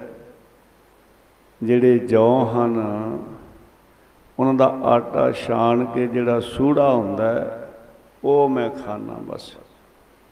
ਆ ਜਿਹੜੇ ਫਲ ਲੱਗੇ ਹੋਏ ਐ ਬਾਗਾਂ ਨੂੰ ਮੈਂ ਦੇਖ ਸਕਣਾ ਖਾ ਨਹੀਂ ਸਕਦਾ। ਮੈਂ ਤਾਂ ਚਾਹੁੰਦਾ ਐਸੀ ਜ਼ਿੰਦਗੀ ਨਾਲੋਂ ਮੇਰੀ ਮੌਤ ਛੇਤੀ ਹੋ ਜਾ ਇਹੋ ਜਿਹਾ ਸਮਾਂ ਆਇਆ ਉਹ ਮਹਾਂਪੁਰਸ਼ ਬਚਨਕਾਰੇ ਸੀ, ਬਹੁਤ ਵੱਡਾ ਅਮੀਰ ਆਦਮੀ, ਸੱਤ ਡਾਕਟਰ ਨਾਲ ਰਹਿੰਦੇ ਉਹਦਾ ਦੁੱਧ ਪੀਣ ਨੂੰ ਜੀ ਕਰੇ, ਡਾਕਟਰ ਨੇ ਮਨਾ ਕੀਤਾ ਸੀ। ਕਰਦਿਆਂ ਕਰਦਿਆਂ ਜਿਹੜੇ ਹੋਰ ਨਾਲ ਨੌਕਰ ਸੀ, ਉਹਨੂੰ ਕੁਝ ਲਾਲਚ ਦਿੱਤਾ। ਕਹਿੰਦੇ ਵੀ ਇਉਂ ਕਰ, ਜਦੋਂ ਡਾਕਟਰ ਅੱਗੇ ਪਿੱਛੇ ਹੋਣ ਨਾ, ਮੈਨੂੰ ਕਿਤੇ ਦੁੱਧ ਪਿਆ ਦੇ ਥੋੜਾ ਜਿਹਾ। ਉਹਨੂੰ ਇਹ ਲਾਲਚ ਮਿਲ ਗਿਆ। ਉਹਨੇ ਸੱਤ ਡਾਕਟਰ ਨੇ ਹਰ ਵੇਲੇ ਕੋ ਰਹਿੰਦੇ ਸੀ ਪਰ ਦੇਖਿਆ ਆ ਸਮਾਂ ਹੈ ਜਦੋਂ ਮੈਂ ਇਹ ਕਰ ਸਕਦਾ ਉਹਨੇ ਦੁੱਧ ਲਿਆ ਕੇ ਗਲਾਸ ਉਹਦੇ ਅਮੀਰ ਦੇ ਹੱਥ ਫੜਾਇਆ। ਇਹਨੂੰ ਇੱਕਦਮ ਡਾਕਟਰ ਆ ਗਏ। ਇੱਕ ਪਾਸੇ ਡਾਕਟਰ ਖਿੱਚ ਰਿਹਾ ਇੱਕ ਪਾਸੇ ਉਹ ਖਿੱਚਦਾ ਹੈ ਵੀ ਮੈਨੂੰ ਥੋੜਾ ਜਿਹਾ ਪੀ ਲੈਣ ਦਿਓ। ਉਹ ਕਹਿੰਦੇ ਨਹੀਂ ਸਾਡੀ ਸ਼ਾਮ ਤਾਂ ਆ ਜਾਏਗੀ ਅਸੀਂ ਸੱਤ ਡਾਕਟਰ ਤਨਖਾਹਾਂ ਪੈਸੇ ਲੈਨੇ ਹਾਂ, ਸਾਡੀ ਡਿਊਟੀ ਲੱਗੀ ਹੈ। ਉਹਨੇ ਰੋ ਕੇ ਕੀ ਆਖਿਆ? ਕਹਿੰਦੇ, ਹੈ ਅੱਲਾਹ ਤਾਲਾ, ਹੈ ਗੋਡ, ਮੈਨੂੰ ਇਹੋ ਜਿਹਾ ਜਨਮ ਨਹੀਂ ਚਾਹੀਦਾ। ਇਹੋ ਜਿਹੇ ਜਨਮ ਨਾਲ ਤਾਂ ਮੈਨੂੰ ਕੁੱਤੇ ਦਾ ਜਨਮ ਦੇ ਦੇ ਕਿਤੇ। ਦੇਖੋ, ਉਸ ਦੇ ਕੀ ਸੁਖ ਇੰਨਾ ਕਹਦੇ ਧਨ ਪਦਾਰਥ ਸਭ ਕੁਝ ਪਰ ਸਭ ਕੁਝ ਹੁੰਦਿਆਂ ਹੋਇਆਂ ਉਹ ਸਾਧ ਸੰਗ ਜੀ ਦੁਖੀ ਹੈ। ਹਰ ਕੇ ਨਾਮ ਬਿਨਾ ਦੁੱਖ ਪਾਵੇ। ਮੈਂ ਬੇਨਤੀ ਕਰ ਰਿਹਾ ਸੀ ਕਿ ਗੁਰੂ ਦਾ ਜਿਹੜਾ ਉਪਦੇਸ਼ ਹੈ ਚਾਹੇ ਕੋਈ ਰਾਜਾ ਹੈ ਚਾਹੇ ਧਨੀ ਹੈ ਗਰੀਬ ਹੈ ਅਮੀਰ ਹੈ ਕੋਈ ਵੀ ਹੈ ਸਭ ਨੂੰ ਠੰਡ ਪਾ ਸਕਦਾ ਹੈ, ਸਭ ਨੂੰ ਤਾਰ ਕਰ ਸਕਦਾ ਹੈ, ਸਭ ਵਾਸਤੇ ਉਪਦੇਸ਼ ਹੈ। ਖੱਤਰੀ ਬ੍ਰਾਹਮਣ ਸੂਦ ਵੈਸ ਉਪਦੇਸ਼ ਚੋ ਵਰਨਾ ਕੋ ਸਾਂਝਾ ਚੌਨਾ ਚ ਮਨੁੱਖ ਵੰਡਿਆ ਹੋਇਆ ਹੈ। ਔਰ ਕਿੱਥੋਂ ਤੱਕ ਵੰਡਿਆ ਹੋਇਆ ਹੈ? ਅੱਡ ਅੱਡ ਧਰਮ ਸਥਾਨ। ਇੱਕ ਦੂਸਰੇ ਦੇ ਧਰਮ ਸਥਾਨ ਤੇ ਨਹੀਂ ਜਾ ਸਕਦੇ। ਇਕੱਠੇ ਬੈਠ ਨਹੀਂ ਸਕਦੇ। ਸਭ ਕੁਝ ਹੀ ਅੱਡੋ ਅੱਡ ਹੈ। ਇੱਕ ਨੇ ਤਾਂ ਬੜਾ ਕੁਝ ਲਿਖ ਦਿੱਤਾ ਹਿੰਦੁਸਤਾਨ ਦਾ। ਕਹਿੰਦੇ ਕੀ ਦੱਸੀਏ? ਇਹ ਹਿੰਦੁਸਤਾਨ ਦੇ ਲੋਕਾਂ ਦੇ ਰੱਬ ਵੀ ਅੱਡ ਅੱਡ ਦੇਵਤੇ ਵੀ ਅੱਡ ਅੱਡ ਨਰਕ ਵੀ ਅੱਡ ਅੱਡ ਸਵਰਗ ਵੀ ਅੱਡ ਅੱਡ ਖਾਣਾ ਵੀ ਅੱਡ ਅੱਡ ਪਹਿਨਣ ਵੀ ਅੱਡ ਅੱਡ ਕਹਿੰਦੇ ਆ। ਹਾਲਤ ਹੋਈ ਪਈ ਹੈ। ਇਹ ਤੇ ਗੁਰੂ ਬਾਬਾ ਨੇ ਕਿਰਪਾ ਕੀਤੀ ਹੈ। ਇੱਕ ਸੰਗਤ, ਇੱਕ ਪੰਗਤ ਬਖਸ਼ੀ ਹੈ ਸਾਰਿਆਂ ਨੂੰ ਸਾਧ ਸੰਗਤ। ਮੇਰੇ ਸਤਿਗੁਰੂ ਨੇ ਜਿਹੜਾ ਉਪਦੇਸ਼ ਦਿੱਤਾ ਹੈ, ਚਾਹੇ ਬ੍ਰਾਹਮਣ ਹੈ, ਚਾਹੇ ਵੈਸ਼ ਹੈ ਛਤਰੀ ਹੈ ਚਾਹੇ ਸ਼ੂਦ ਹੈ। ਸਾਰਿਆਂ ਦੀਆਂ ਮੇਰੇ ਸਤਿਗੁਰੂ ਝੋਲੀਆਂ ਭਰਦੇ ਨੇ, ਸਾਰਿਆਂ ਦੇ ਹਿਰਦੇ ਵਿੱਚ ਉਪਦੇਸ਼ ਵਸ ਕੇ ਇਸ ਨੂੰ ਤਾਰ ਦਿੰਦਾ ਹੈ। ਉਪਦੇਸ਼ ਸ੍ਰੀ ਗੁਰੂ ਨਾਨਕ ਦਾ, ਉਪਦੇਸ਼ ਸ੍ਰੀ ਗੁਰੂ ਨਾਨਕ ਦਾ ਸ੍ਰੀ ਗੁਰੂ ਨਾਨਕ ਦਾ ਸ੍ਰੀ ਗੁਰੂ ਨਾਨਕ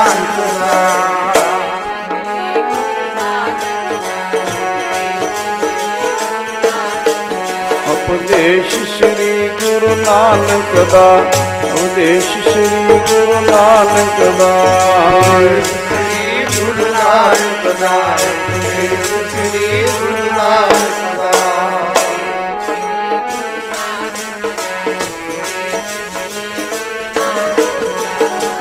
ਚੌਵਰਨਾ ਕੋ ਸਾਂਝਾ, ਉਪਦੇਸ਼ ਸ੍ਰੀ ਗੁਰੂ ਨਾਨਕ ਦਾ, ਦੇਸ਼ ਸ੍ਰੀ ਗੁਰੂ ਨਾਨਕ ਦਾ ਚੌਵਰਨਾ ਕੋ ਸਾਜਾ ਸ੍ਰੀ ਗੁਰੂ ਨਾਨਕ ਦਾ ਸ੍ਰੀ ਗੁਰੂ ਨਾਨਕ ਦਾ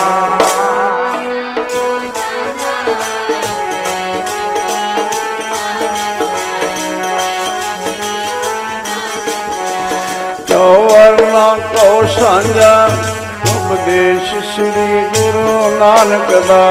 ਉਪਦੇਸ਼ ਸ੍ਰੀ ਗੁਰੂ ਨਾਨਕ। ਦਾ ਚੌਵਰਨਾ ਕੋ ਸਾਜਾ ਸ੍ਰੀ ਗੁਰੂ ਨਾਨਕ। ਉਪਦੇਸ਼ ਸ੍ਰੀ ਗੁਰੂ ਨਾਨਕ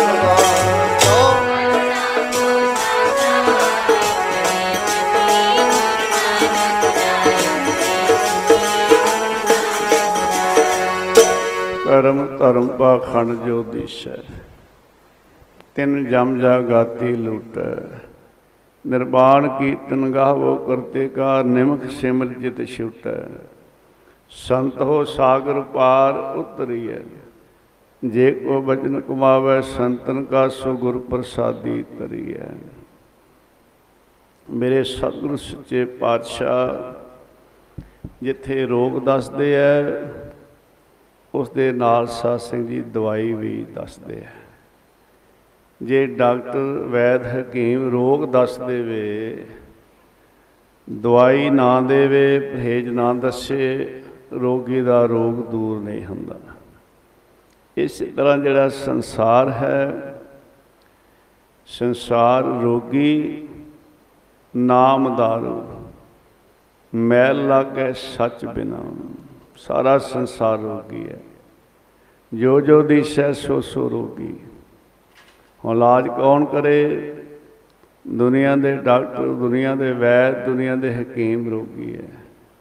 ਇਲਾਜ ਉਹ ਕਰ ਸਕਦਾ ਜਿਹੜਾ ਰੋਗ ਤੋਂ ਰਹਿਤ ਹੋਵੇ ਤੇ ਮੇਰੇ ਸਾਹਿਬ ਕਹਿੰਦੇ, ਰੋਗ ਰਹਿਤ ਮੇਰਾ ਸਤਿਗੁਰ ਜੋਗੀ। ਜਨਮ ਜਨਮ ਕੇ ਦੁਖ ਨਵਾਰੈ, ਸੁਕਾ ਮਨ ਸਧਾਰੈ। ਦਰਸ਼ਨ ਭੇਟ ਹੋ ਨਹਾਲਾ, ਹਰ ਕਾ ਨਾਮ ਵਿਚਾਰੈ। ਮੇਰਾ ਵੈਦ ਗੁਰੂ ਗੋਬਿੰਦਾ ਹਰ ਹਰ ਨਾਮ ਔਖਦ ਮੁਖ ਦੇਵੈ, ਕਾਟੈ ਜਮ ਕੀ ਫਰਮਾ ਮੇਰਾ ਵੈਦ ਜੀ ਗੁਰੂ ਗੋਬਿੰਦਾ ਰੋਗੀਆਂ ਦੇ ਰੋਗ ਕੱਟਦਾ ਵੈਦ ਜੀ ਗੁਰੂ ਗੋਬਿੰਦਾ ਰੋਗੀਆਂ ਦੇ ਰੋਗ ਕੱਟਦਾ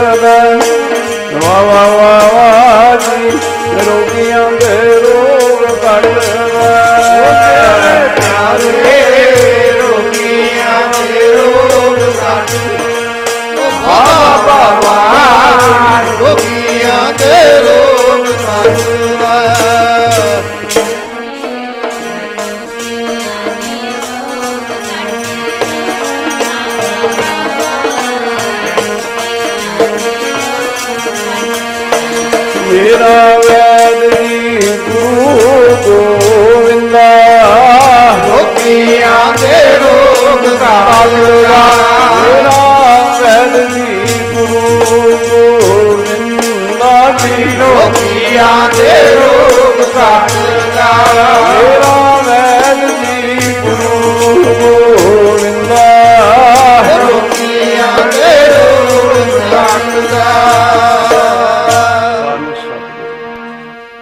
ਜਿੱਤੇ ਰੋਗ ਦੱਸਦੇ ਐ, ਨਾਲ ਦਵਾਈ ਦਿੰਦੇ ਐ, ਪਰਹੇਜ਼ ਦਿੰਦੇ ਐ। ਪੰਚਮ ਪਾਤਸ਼ਾਹ ਧੰਨ ਗੁਰੂ ਅਰਜਨ ਦੇਵ ਮਹਾਰਾਜ ਪ੍ਰਕਰਮਾ ਵਿੱਚ ਬੈਠੇ ਐ ਗੁਰੂ ਕੇ ਸਿੱਖ ਬਾਬਾ ਬੁੱਢਾ ਸਾਹਿਬ ਜੀ ਵਰਗੇ ਹੋਰ ਗੁਰਮੁਖ ਪਿਆਰੇ ਸੰਗਤ ਬੈਠੀ ਬੇਨਤੀ ਕੀਤੀ ਸੱਚੇ ਪਾਤਸ਼ਾਹ,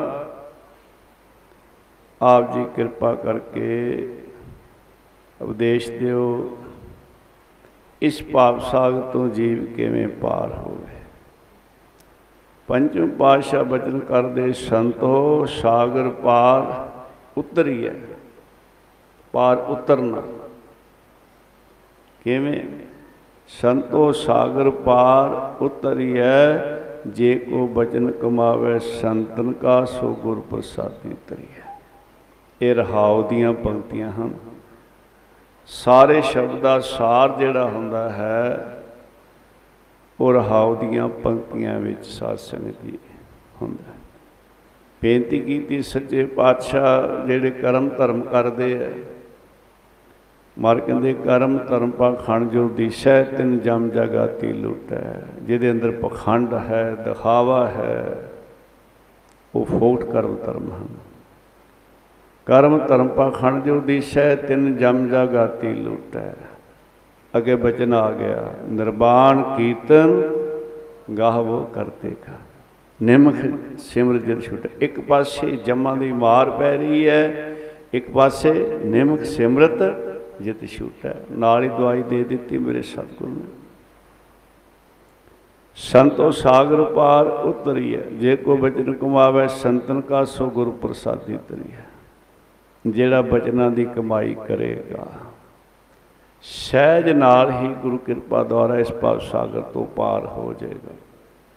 ਬੇਨਤੀ ਕੀਤੀ ਸੱਚੇ ਪਾਤਸ਼ਾਹ ਜਿਹੜੇ ਤੀਰਥਾਂ ਦੇ ਇਸ਼ਨਾਨ ਕਰਨ ਜਾਂਦੇ ਐ ਬੜਾ ਭਰੋਸਾ ਰੱਖਦੇ ਐ ਉਹਨਾਂ ਬਾਰੇ ਆਪ ਜੀ ਕੀ ਕਿਰਪਾ ਕਰਦੇ ਹੋ? ਮਰ ਕਹਿੰਦੇ, ਕੋਟ ਮੱਜਨ ਤੀਰਥ ਇਸ਼ਨਾਨਾ।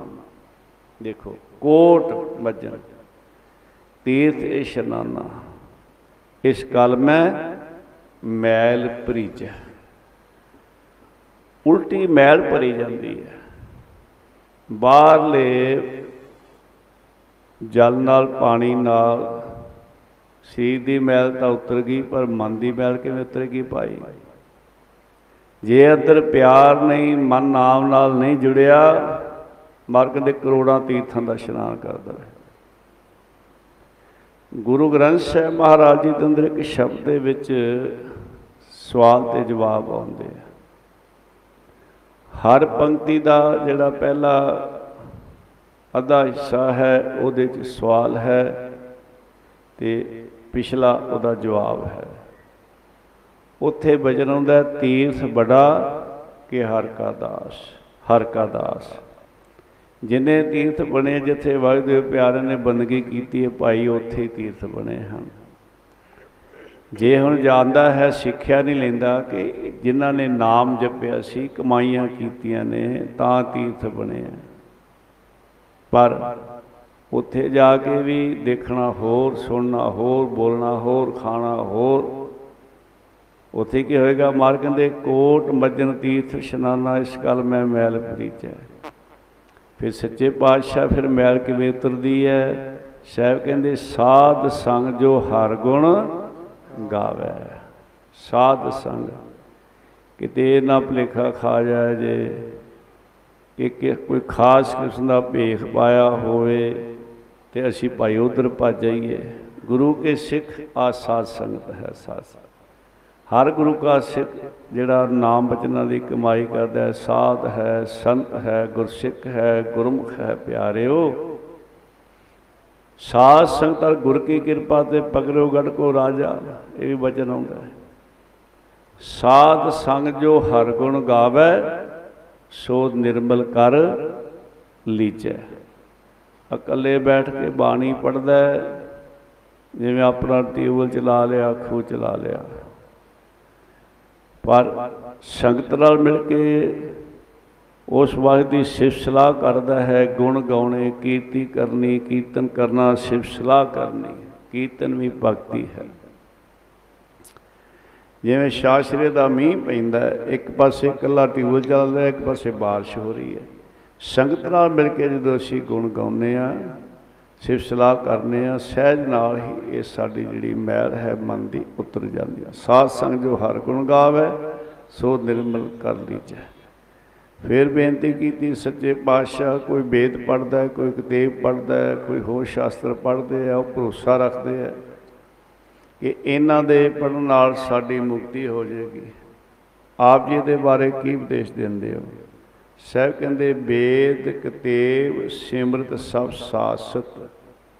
ਦੇਖੋ, ਵੇਦ, ਕਿਤਾਬ, ਸਿਮਰਤ ਸਭ ਸਾਸਤ। ਇਨ ਪੜਿਆ ਮੁਕਤ ਨਾ ਹੋਏ। ਕਈਆਂ ਦਾ ਵਿਚਾਰ ਹੈ, ਮਾਰਨੇ ਖੰਡਨ ਕੀਤੇ ਹੈ, ਨਹੀਂ ਨਹੀਂ। ਮਾਰੇ ਕਹਿੰਦੇ, ਇਨ ਪੜਿਆ ਖਾਲੀ ਪੜ ਲਿਆ। ਬਾਹਰਲਾ ਗਿਆਨ ਹੋ ਗਿਆ। ਇੱਕ ਗਿਆਨੀ ਹੁੰਦੇ, ਇੱਕ ਧਿਆਨੀ ਹੁੰਦੇ, ਸਾਧ ਸੰਗਤ ਜੀ। ਗਿਆਨੀ ਬਣਨਾ ਸੌਖਾ ਹੈ, ਧਿਆਨੀ ਬਣਨਾ ਔਖਾ ਹੈ। ਗਿਆਨੀ ਹੋਵੇ ਤੇ ਫਿਰ ਨਾਲ ਧਿਆਨੀ ਹੋਵੇ ਭਾਈ, ਤੇਰਾ ਗਿਆਨੀ ਨਾ ਹੋਵੇ। ਔਰ ਦੇਸ਼ ਆਪ ਨਾ ਕਰੇ, ਆਪ ਤੇ ਜਾਤ ਜਨਮ ਮੈਂ ਮਰਾਂ। ਇੱਥੇ ਖੰਡਨ ਨਹੀਂ ਕੀਤਾ। ਇਹ ਵੀ ਤਾਂ ਬਚਨ ਆਉਂਦੇ ਨੇ, ਵੇਦ ਕਤੇਬ ਕਹੋ ਮਤ ਝੂਠੇ, ਝੂਠਾ ਜੋ ਨਾ ਵਿਚਾਰੇ। ਇੱਥੇ ਖੰਡਨ ਕੀਤਾ ਨਹੀਂ? ਵੇਦ ਕਤੇਬ ਕਹੋ ਮਤ ਝੂਠੇ, ਝੂਠਾ ਜੋ ਨਾ ਵਿਚਾਰੇ। ਬਹੁਤ ਸਾਰੇ ਐਸੇ ਹੁੰਦੇ ਆ ਆਪਸ ਵਿੱਚ ਕੁਝ ਐਸੀਆਂ ਪੰਕਤੀਆਂ ਕੁਝ ਇਤਿਹਾਸ ਦੀਆਂ ਗੱਲਾਂ ਲੈ ਲੀਆਂ ਇੱਕ ਦੂਸਰੇ ਦੇ ਨਾਲ ਬਸ ਹੋਰ ਤਰ੍ਹਾਂ ਨਹੀਂ ਨੇ। ਮਹਾਪੁਰਸ਼ ਤੁਹਾਡਾ ਸਾਰੇ ਬਚਨ ਕਰਿਆ ਕਰਦੇ ਕਿ ਜਿਹੜੇ ਅੰਗਰੇਜ਼ ਸਨ, ਬੜੇ ਨੀਤੀਵਾਨ ਸਨ। ਸਾਮ ਦਾਮ ਦੰਡ ਭੇਦ ਕਰਦੇ ਸੀ। ਸਾਮ ਦਾਮ ਦੰਡ ਭੇਦ ਇਹ ਚਾਰ ਔਗਣ ਹਨ, ਪਰ ਰਾਜਨੀਤਿਕ ਲੋਕ ਇਹਨੂੰ ਗੁਣ ਮੰਨਦੇ ਆ। ਸਾਮ ਦਾਮ ਦੰਡ ਭੇਦ ਸਾਮ ਦਾ ਮਤਲਬ ਕੀ ਹੁੰਦਾ? ਹੈ? ਨੀਵੇਂ ਹੋ ਜਾਣਾ। ਅੰਦਰ ਕਪਟ ਹੈ, ਬਾਹਰੋਂ ਹੱਥ ਜੋੜਨੇ ਨੀਵੇਂ ਹੋਣਾ। ਦਾਮ ਲਾਲਚ ਦੇ ਦੇਣਾ। ਇਹਦਾ ਲਾਲਚ ਨਾਲ ਮੂੰਹ ਬੰਦ ਕਰ ਦਿਓ ਅੱਜ ਵੇ ਪਾਰਟੀਆਂ ਨਾਲ ਕਰਦੇ, ਤੁਸੀਂ ਛੱਡ ਕੇ ਇੱਧਰ ਆ ਜਾਓ, ਤੁਹਾਨੂੰ ਆਹ ਦਾ ਮਿਲ ਜਾਏਗਾ, ਤੁਹਾਨੂੰ ਆਹ ਮਿਲ ਜਾਏਗਾ, ਸਭ ਚੱਲਦਾ ਭਾਈ। ਦਾਮ, ਦੰਡ, ਨਹੀਂ ਤੇ ਸਜਾ ਦਿਓ। ਜੇ ਇਹ ਤਿੰਨੇ ਤੀਰ ਉਹਨਾਂ ਦੇ ਫੇਲ ਹੋ ਜਾਣ, ਸਾਮ, ਦਾਮ, ਦੰਡ, ਫਿਰ ਚੌਥਾ ਕੀ ਭੇਦ? ਫੁੱਟ ਪਾਓ, ਰਾਜ ਕਰੋ। ਸੋ ਉਹਨਾਂ ਨੇ ਜਦ ਆਪਾਂ ਪੜ੍ਹਨੇ ਆ, ਹੈਰਾਨ ਹੋ ਜੀਦਾ ਹੈ। ਕਿ ਸਾਰੇ ਹਿੰਦੁਸਤਾਨ ਦੇ ਵਿੱਚ ਕਰੀਬ 8000 ਸਨ ਉਹ। ਕਰੋੜਾਂ ਤੇ ਰਾਜ ਕਰ ਰਹੇ ਆ। ਸਾਰੀ ਦੁਨੀਆ ਤੇ ਰਾਜ ਕੀਤਾ ਹਿੰਦੁਸਤਾਨ ਦੇ ਵਿੱਚ ਉਹ 8 8000 ਸਨ ਸਾਰੇ। ਰਾਜ ਕਰਕੇ ਕਿਉਂ? ਆਪਣੇ ਨਾਲ ਕਿਵੇਂ ਉਹਨਾਂ ਨੇ ਜੋੜਿਆ? ਕਿਵੇਂ ਉਹਨਾਂ ਨੇ ਫੁੱਟ ਪਾਈ? ਉਹਦੇ ਵਿੱਚ ਉਹਨਾਂ ਨੇ ਇਹ ਕਿਹਾ ਵੀ ਇਹਨਾਂ ਦੇ ਆਪਸ ਵਿੱਚ ਝਗੜੇ ਪਾਓ। ਜਿਹੜੇ ਵਾਹਿਗੁਰੂ ਵਾਹਿਗੁਰੂ ਕਰਦੇ ਆ, ਰਾਮ ਰਾਮ ਕਰਦੇ ਆ, ਅੱਲਾ ਅੱਲਾ ਕਰਦੇ ਆ ਨਾ, ਇਹ ਇਕੱਠੇ ਨਾ ਹੋ ਜਾਣ ਕਿਤੇ। ਦੇਖੋ। ਤੇ ਮਹਾਂਪੁਰਸ਼ ਕਹਿੰਦੇ 10 ਸਾਲ ਉਹਨਾਂ ਨੇ ਉਹਦੇ ਵਿੱਚ ਐਸਾ ਕੀਤਾ, ਦੋਹਾਂ ਪਾਸਿਆਂ ਤੋਂ ਵਿਦਵਾਨ ਬਿਠਾਉਣੇ। ਉਹਨਾਂ ਨੇ ਕਹਿਣਾ, ਤੁਹਾਡੇ ਇੱਥੇ ਲਿਖਿਆ, ਉਹਨਾਂ ਕਹਿੰਦਾ ਫਿਰ ਤੁਹਾਡੇ ਵੀ ਆ ਲਿਖਿਆ ਉਹਨਾਂ ਤੁਹਾਡੇ ਵੀ ਆ ਲਿਖਿਆ। ਉਹਦੇ ਵਿੱਚ ਕੀ ਫੁੱਟ ਪਾ ਕੇ ਰੱਖੀ ਪਿਆਰਿਆ ਫੁੱਟ ਪਾ ਕੇ। ਕਈ ਵਾਰ ਅਸੀਂ ਗੁਰੂ ਗ੍ਰੰਥ ਸਾਹਿਬ ਵਾਰ ਦਾ ਇੱਕ ਵਚਨ ਲੈ ਕੇ ਉੱਥੇ ਕਰ ਨਹੀਂ ਨਹੀਂ। ਵਿਚਾਰ ਹੋਣੀ ਚਾਹੀਦੀ। ਜਿਹੜਾ ਸਤਿਗੁਰ ਦੀ ਜੋ ਬਾਣੀ ਹੈ, ਇਹਦੇ ਅੰਦਰ ਪੂਰਨ ਸਚਾਈ ਹੈ 101% ਸਾਧ ਸੰਗਤ ਜਿਹੜਾ ਇਤਿਹਾਸ ਹੈ, ਇਹ ਸੱਚਾ ਵੀ ਹੈ ਔਰ ਇਹਦੇ ਵਿੱਚ ਕੁਝ ਐਸਾ ਵੀ ਜਿਹੜੀਆਂ ਗੱਲਾਂ ਗੁਰਮਤਿ ਨਾਲ ਨਹੀਂ ਮਿਲਦੀਆਂ। ਮਹਾਂਪੁਰਸ਼ ਰਤਵਾੜਾ ਸਾਹਿਬ ਦੇ ਬੈਠੇ ਹੈ ਤੇ ਸੰਤ ਗਿਆਨੀ ਜਰਨੈਲ ਸਿੰਘ ਜੀ ਖਾਲਸਾ ਬੈਠੇ ਹੈ। ਕਈ ਘੰਟੇ ਬਚਨ ਹੋਏ ਸੰਦਾਸ ਉੱਥੇ ਕੋਲ ਬੈਠੇ। ਉੱਥੇ ਵੀ ਵਿਚਾਰ ਚੱਲੀ, ਬੜੀਆਂ ਵਿਚਾਰਾਂ ਹੋਈਆਂ।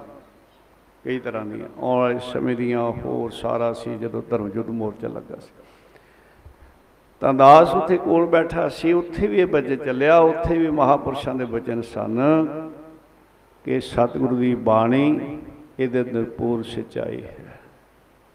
ਜੋ ਇਤਿਹਾਸ ਹੈ, ਉਹ ਸੱਚਾ ਵੀ ਹੈ ਪਰ ਕੁਝ ਐਸੇ ਵੀ ਮਿਲਾਵਟ ਹੈ ਜਿਹੜੀ ਗੁਰਮਤਿ ਨਾਲ ਨਹੀਂ ਮਿਲਦੀ। ਉਹ ਛੱਡ ਦੋ, ਜਿਹੜਾ ਗੁਰਬਾਣੀ ਨਾਲ ਮਿਲਦਾ ਹੈ ਭਾਈ, ਉਹ ਮੰਨੋ। ਹੁਣ ਮੈਂ ਬੇਨਤੀ ਕੀਤੀ ਸੀ ਬਚਨ ਆਇਆ ਬੇਦਕ ਤੇ ਕਹੋ ਮਤ ਝੂਠੇ, ਝੂਠਾ ਜੋ ਨਾ ਵਿਚਾਰਾ। ਹੁਣ ਪਹਿਲਾਂ ਜਿਹੜਾ ਬਚਨ ਆਪਾਂ ਪੜਿਆ ਬੇਦਕ ਤੇ ਸਿਮਰਨ ਸਭ ਸਾਸਤ ਇਹਨੇ ਪੜਿਆ ਮੁਕਤ ਨਾ ਹੋਈ। ਤੇ ਆਪਾਂ ਕਹਿੰਦੇ, ਦੇਖੋ ਜੀ ਆ ਹੈ। ਨਹੀਂ ਨਹੀਂ, ਗੱਲ ਸਮਝੋ, ਮਰ ਕੇ ਤੇ ਇਹਨ ਪੜਿਆ ਖਾਲੀ ਪੜ ਲਿਆ, ਗਿਆਨੀ ਬਣ ਗਿਆ। ਵਿਦਵਾਨ ਬਣ ਗਿਆ। ਸਵਾਲ ਜਵਾਬ ਦੂਸਰੇ ਨਾਲ ਕਰਨ ਲੱਗ ਪਿਆ। ਅੰਦਰ ਦੀ ਖੋਜ ਹੈ ਨਹੀਂ। ਹੁਣ ਉਹੀ ਸਤਿਗੁਰ ਦੀ ਬਾਣੀ ਕਹਿੰਦੀ ਏ, ਵੇਦ ਕਿਤੇਬ ਕਹੋ ਮਤ ਝੂਠੇ, ਝੂਠਾ ਜੋ ਨਾ ਵਿਚਾਰੈ। ਨਾਨਕ ਸਾਹਿਬ ਵਿੱਚ ਆਉਂਦਾ ਹੈ, ਵੇਦਾਂ ਮੈਂ ਨਾਮ ਉਤਮ, ਸੋ ਸੁਣੇ ਨਾਹੀ, ਫਿਰੇ ਜਿਉ ਬੇਤਾਲਿਆ। ਉਹਦੇ ਵਿੱਚ ਵੀ ਨਾਮ ਦੀ ਮਹਿਮਾ ਹੈ, ਗੱਲ ਤਾਂ ਸਮਝੋ। ਵੇਦ ਕਿਤੇਬਾਂ ਨੂੰ ਐ ਨਾ ਕਿ ਛੱਡ ਦੋ। ਨਹੀਂ। ਵੇਦਾਂ ਮੈਂ ਨਾਮ ਉਤਮ ਸੋ ਸੁਣੇ ਨਾਹੀ। ਫਿਰੇ ਜਿਉ ਬਤਾਲਿਆ। ਇਹ ਵੀ ਵਜਨ ਦਾ ਸਿਮਰਤ ਵੇਦ ਪ੍ਰਾਨ ਪਕਾਰਨ ਪੋਥੀਆਂ, ਨਾ ਬਿਨਾ ਸਭ ਕੂੜ ਗਾਲੀ ਖੁਸ਼ੀਆਂ ਹਾਕਾਂ ਮਾਰ ਕੇ ਤੇ ਵੇਦ ਫਰਮਾਉਂਦੇ, ਨਾਮ ਬਿਨਾ ਸਭੋ ਕੂੜ ਹੈ। ਮਾਰ ਕੇ ਤੇ ਵੇਦ ਫਰਮਾਉਂਦੇ ਨਾਮ ਬਿਨਾ ਸਭੋ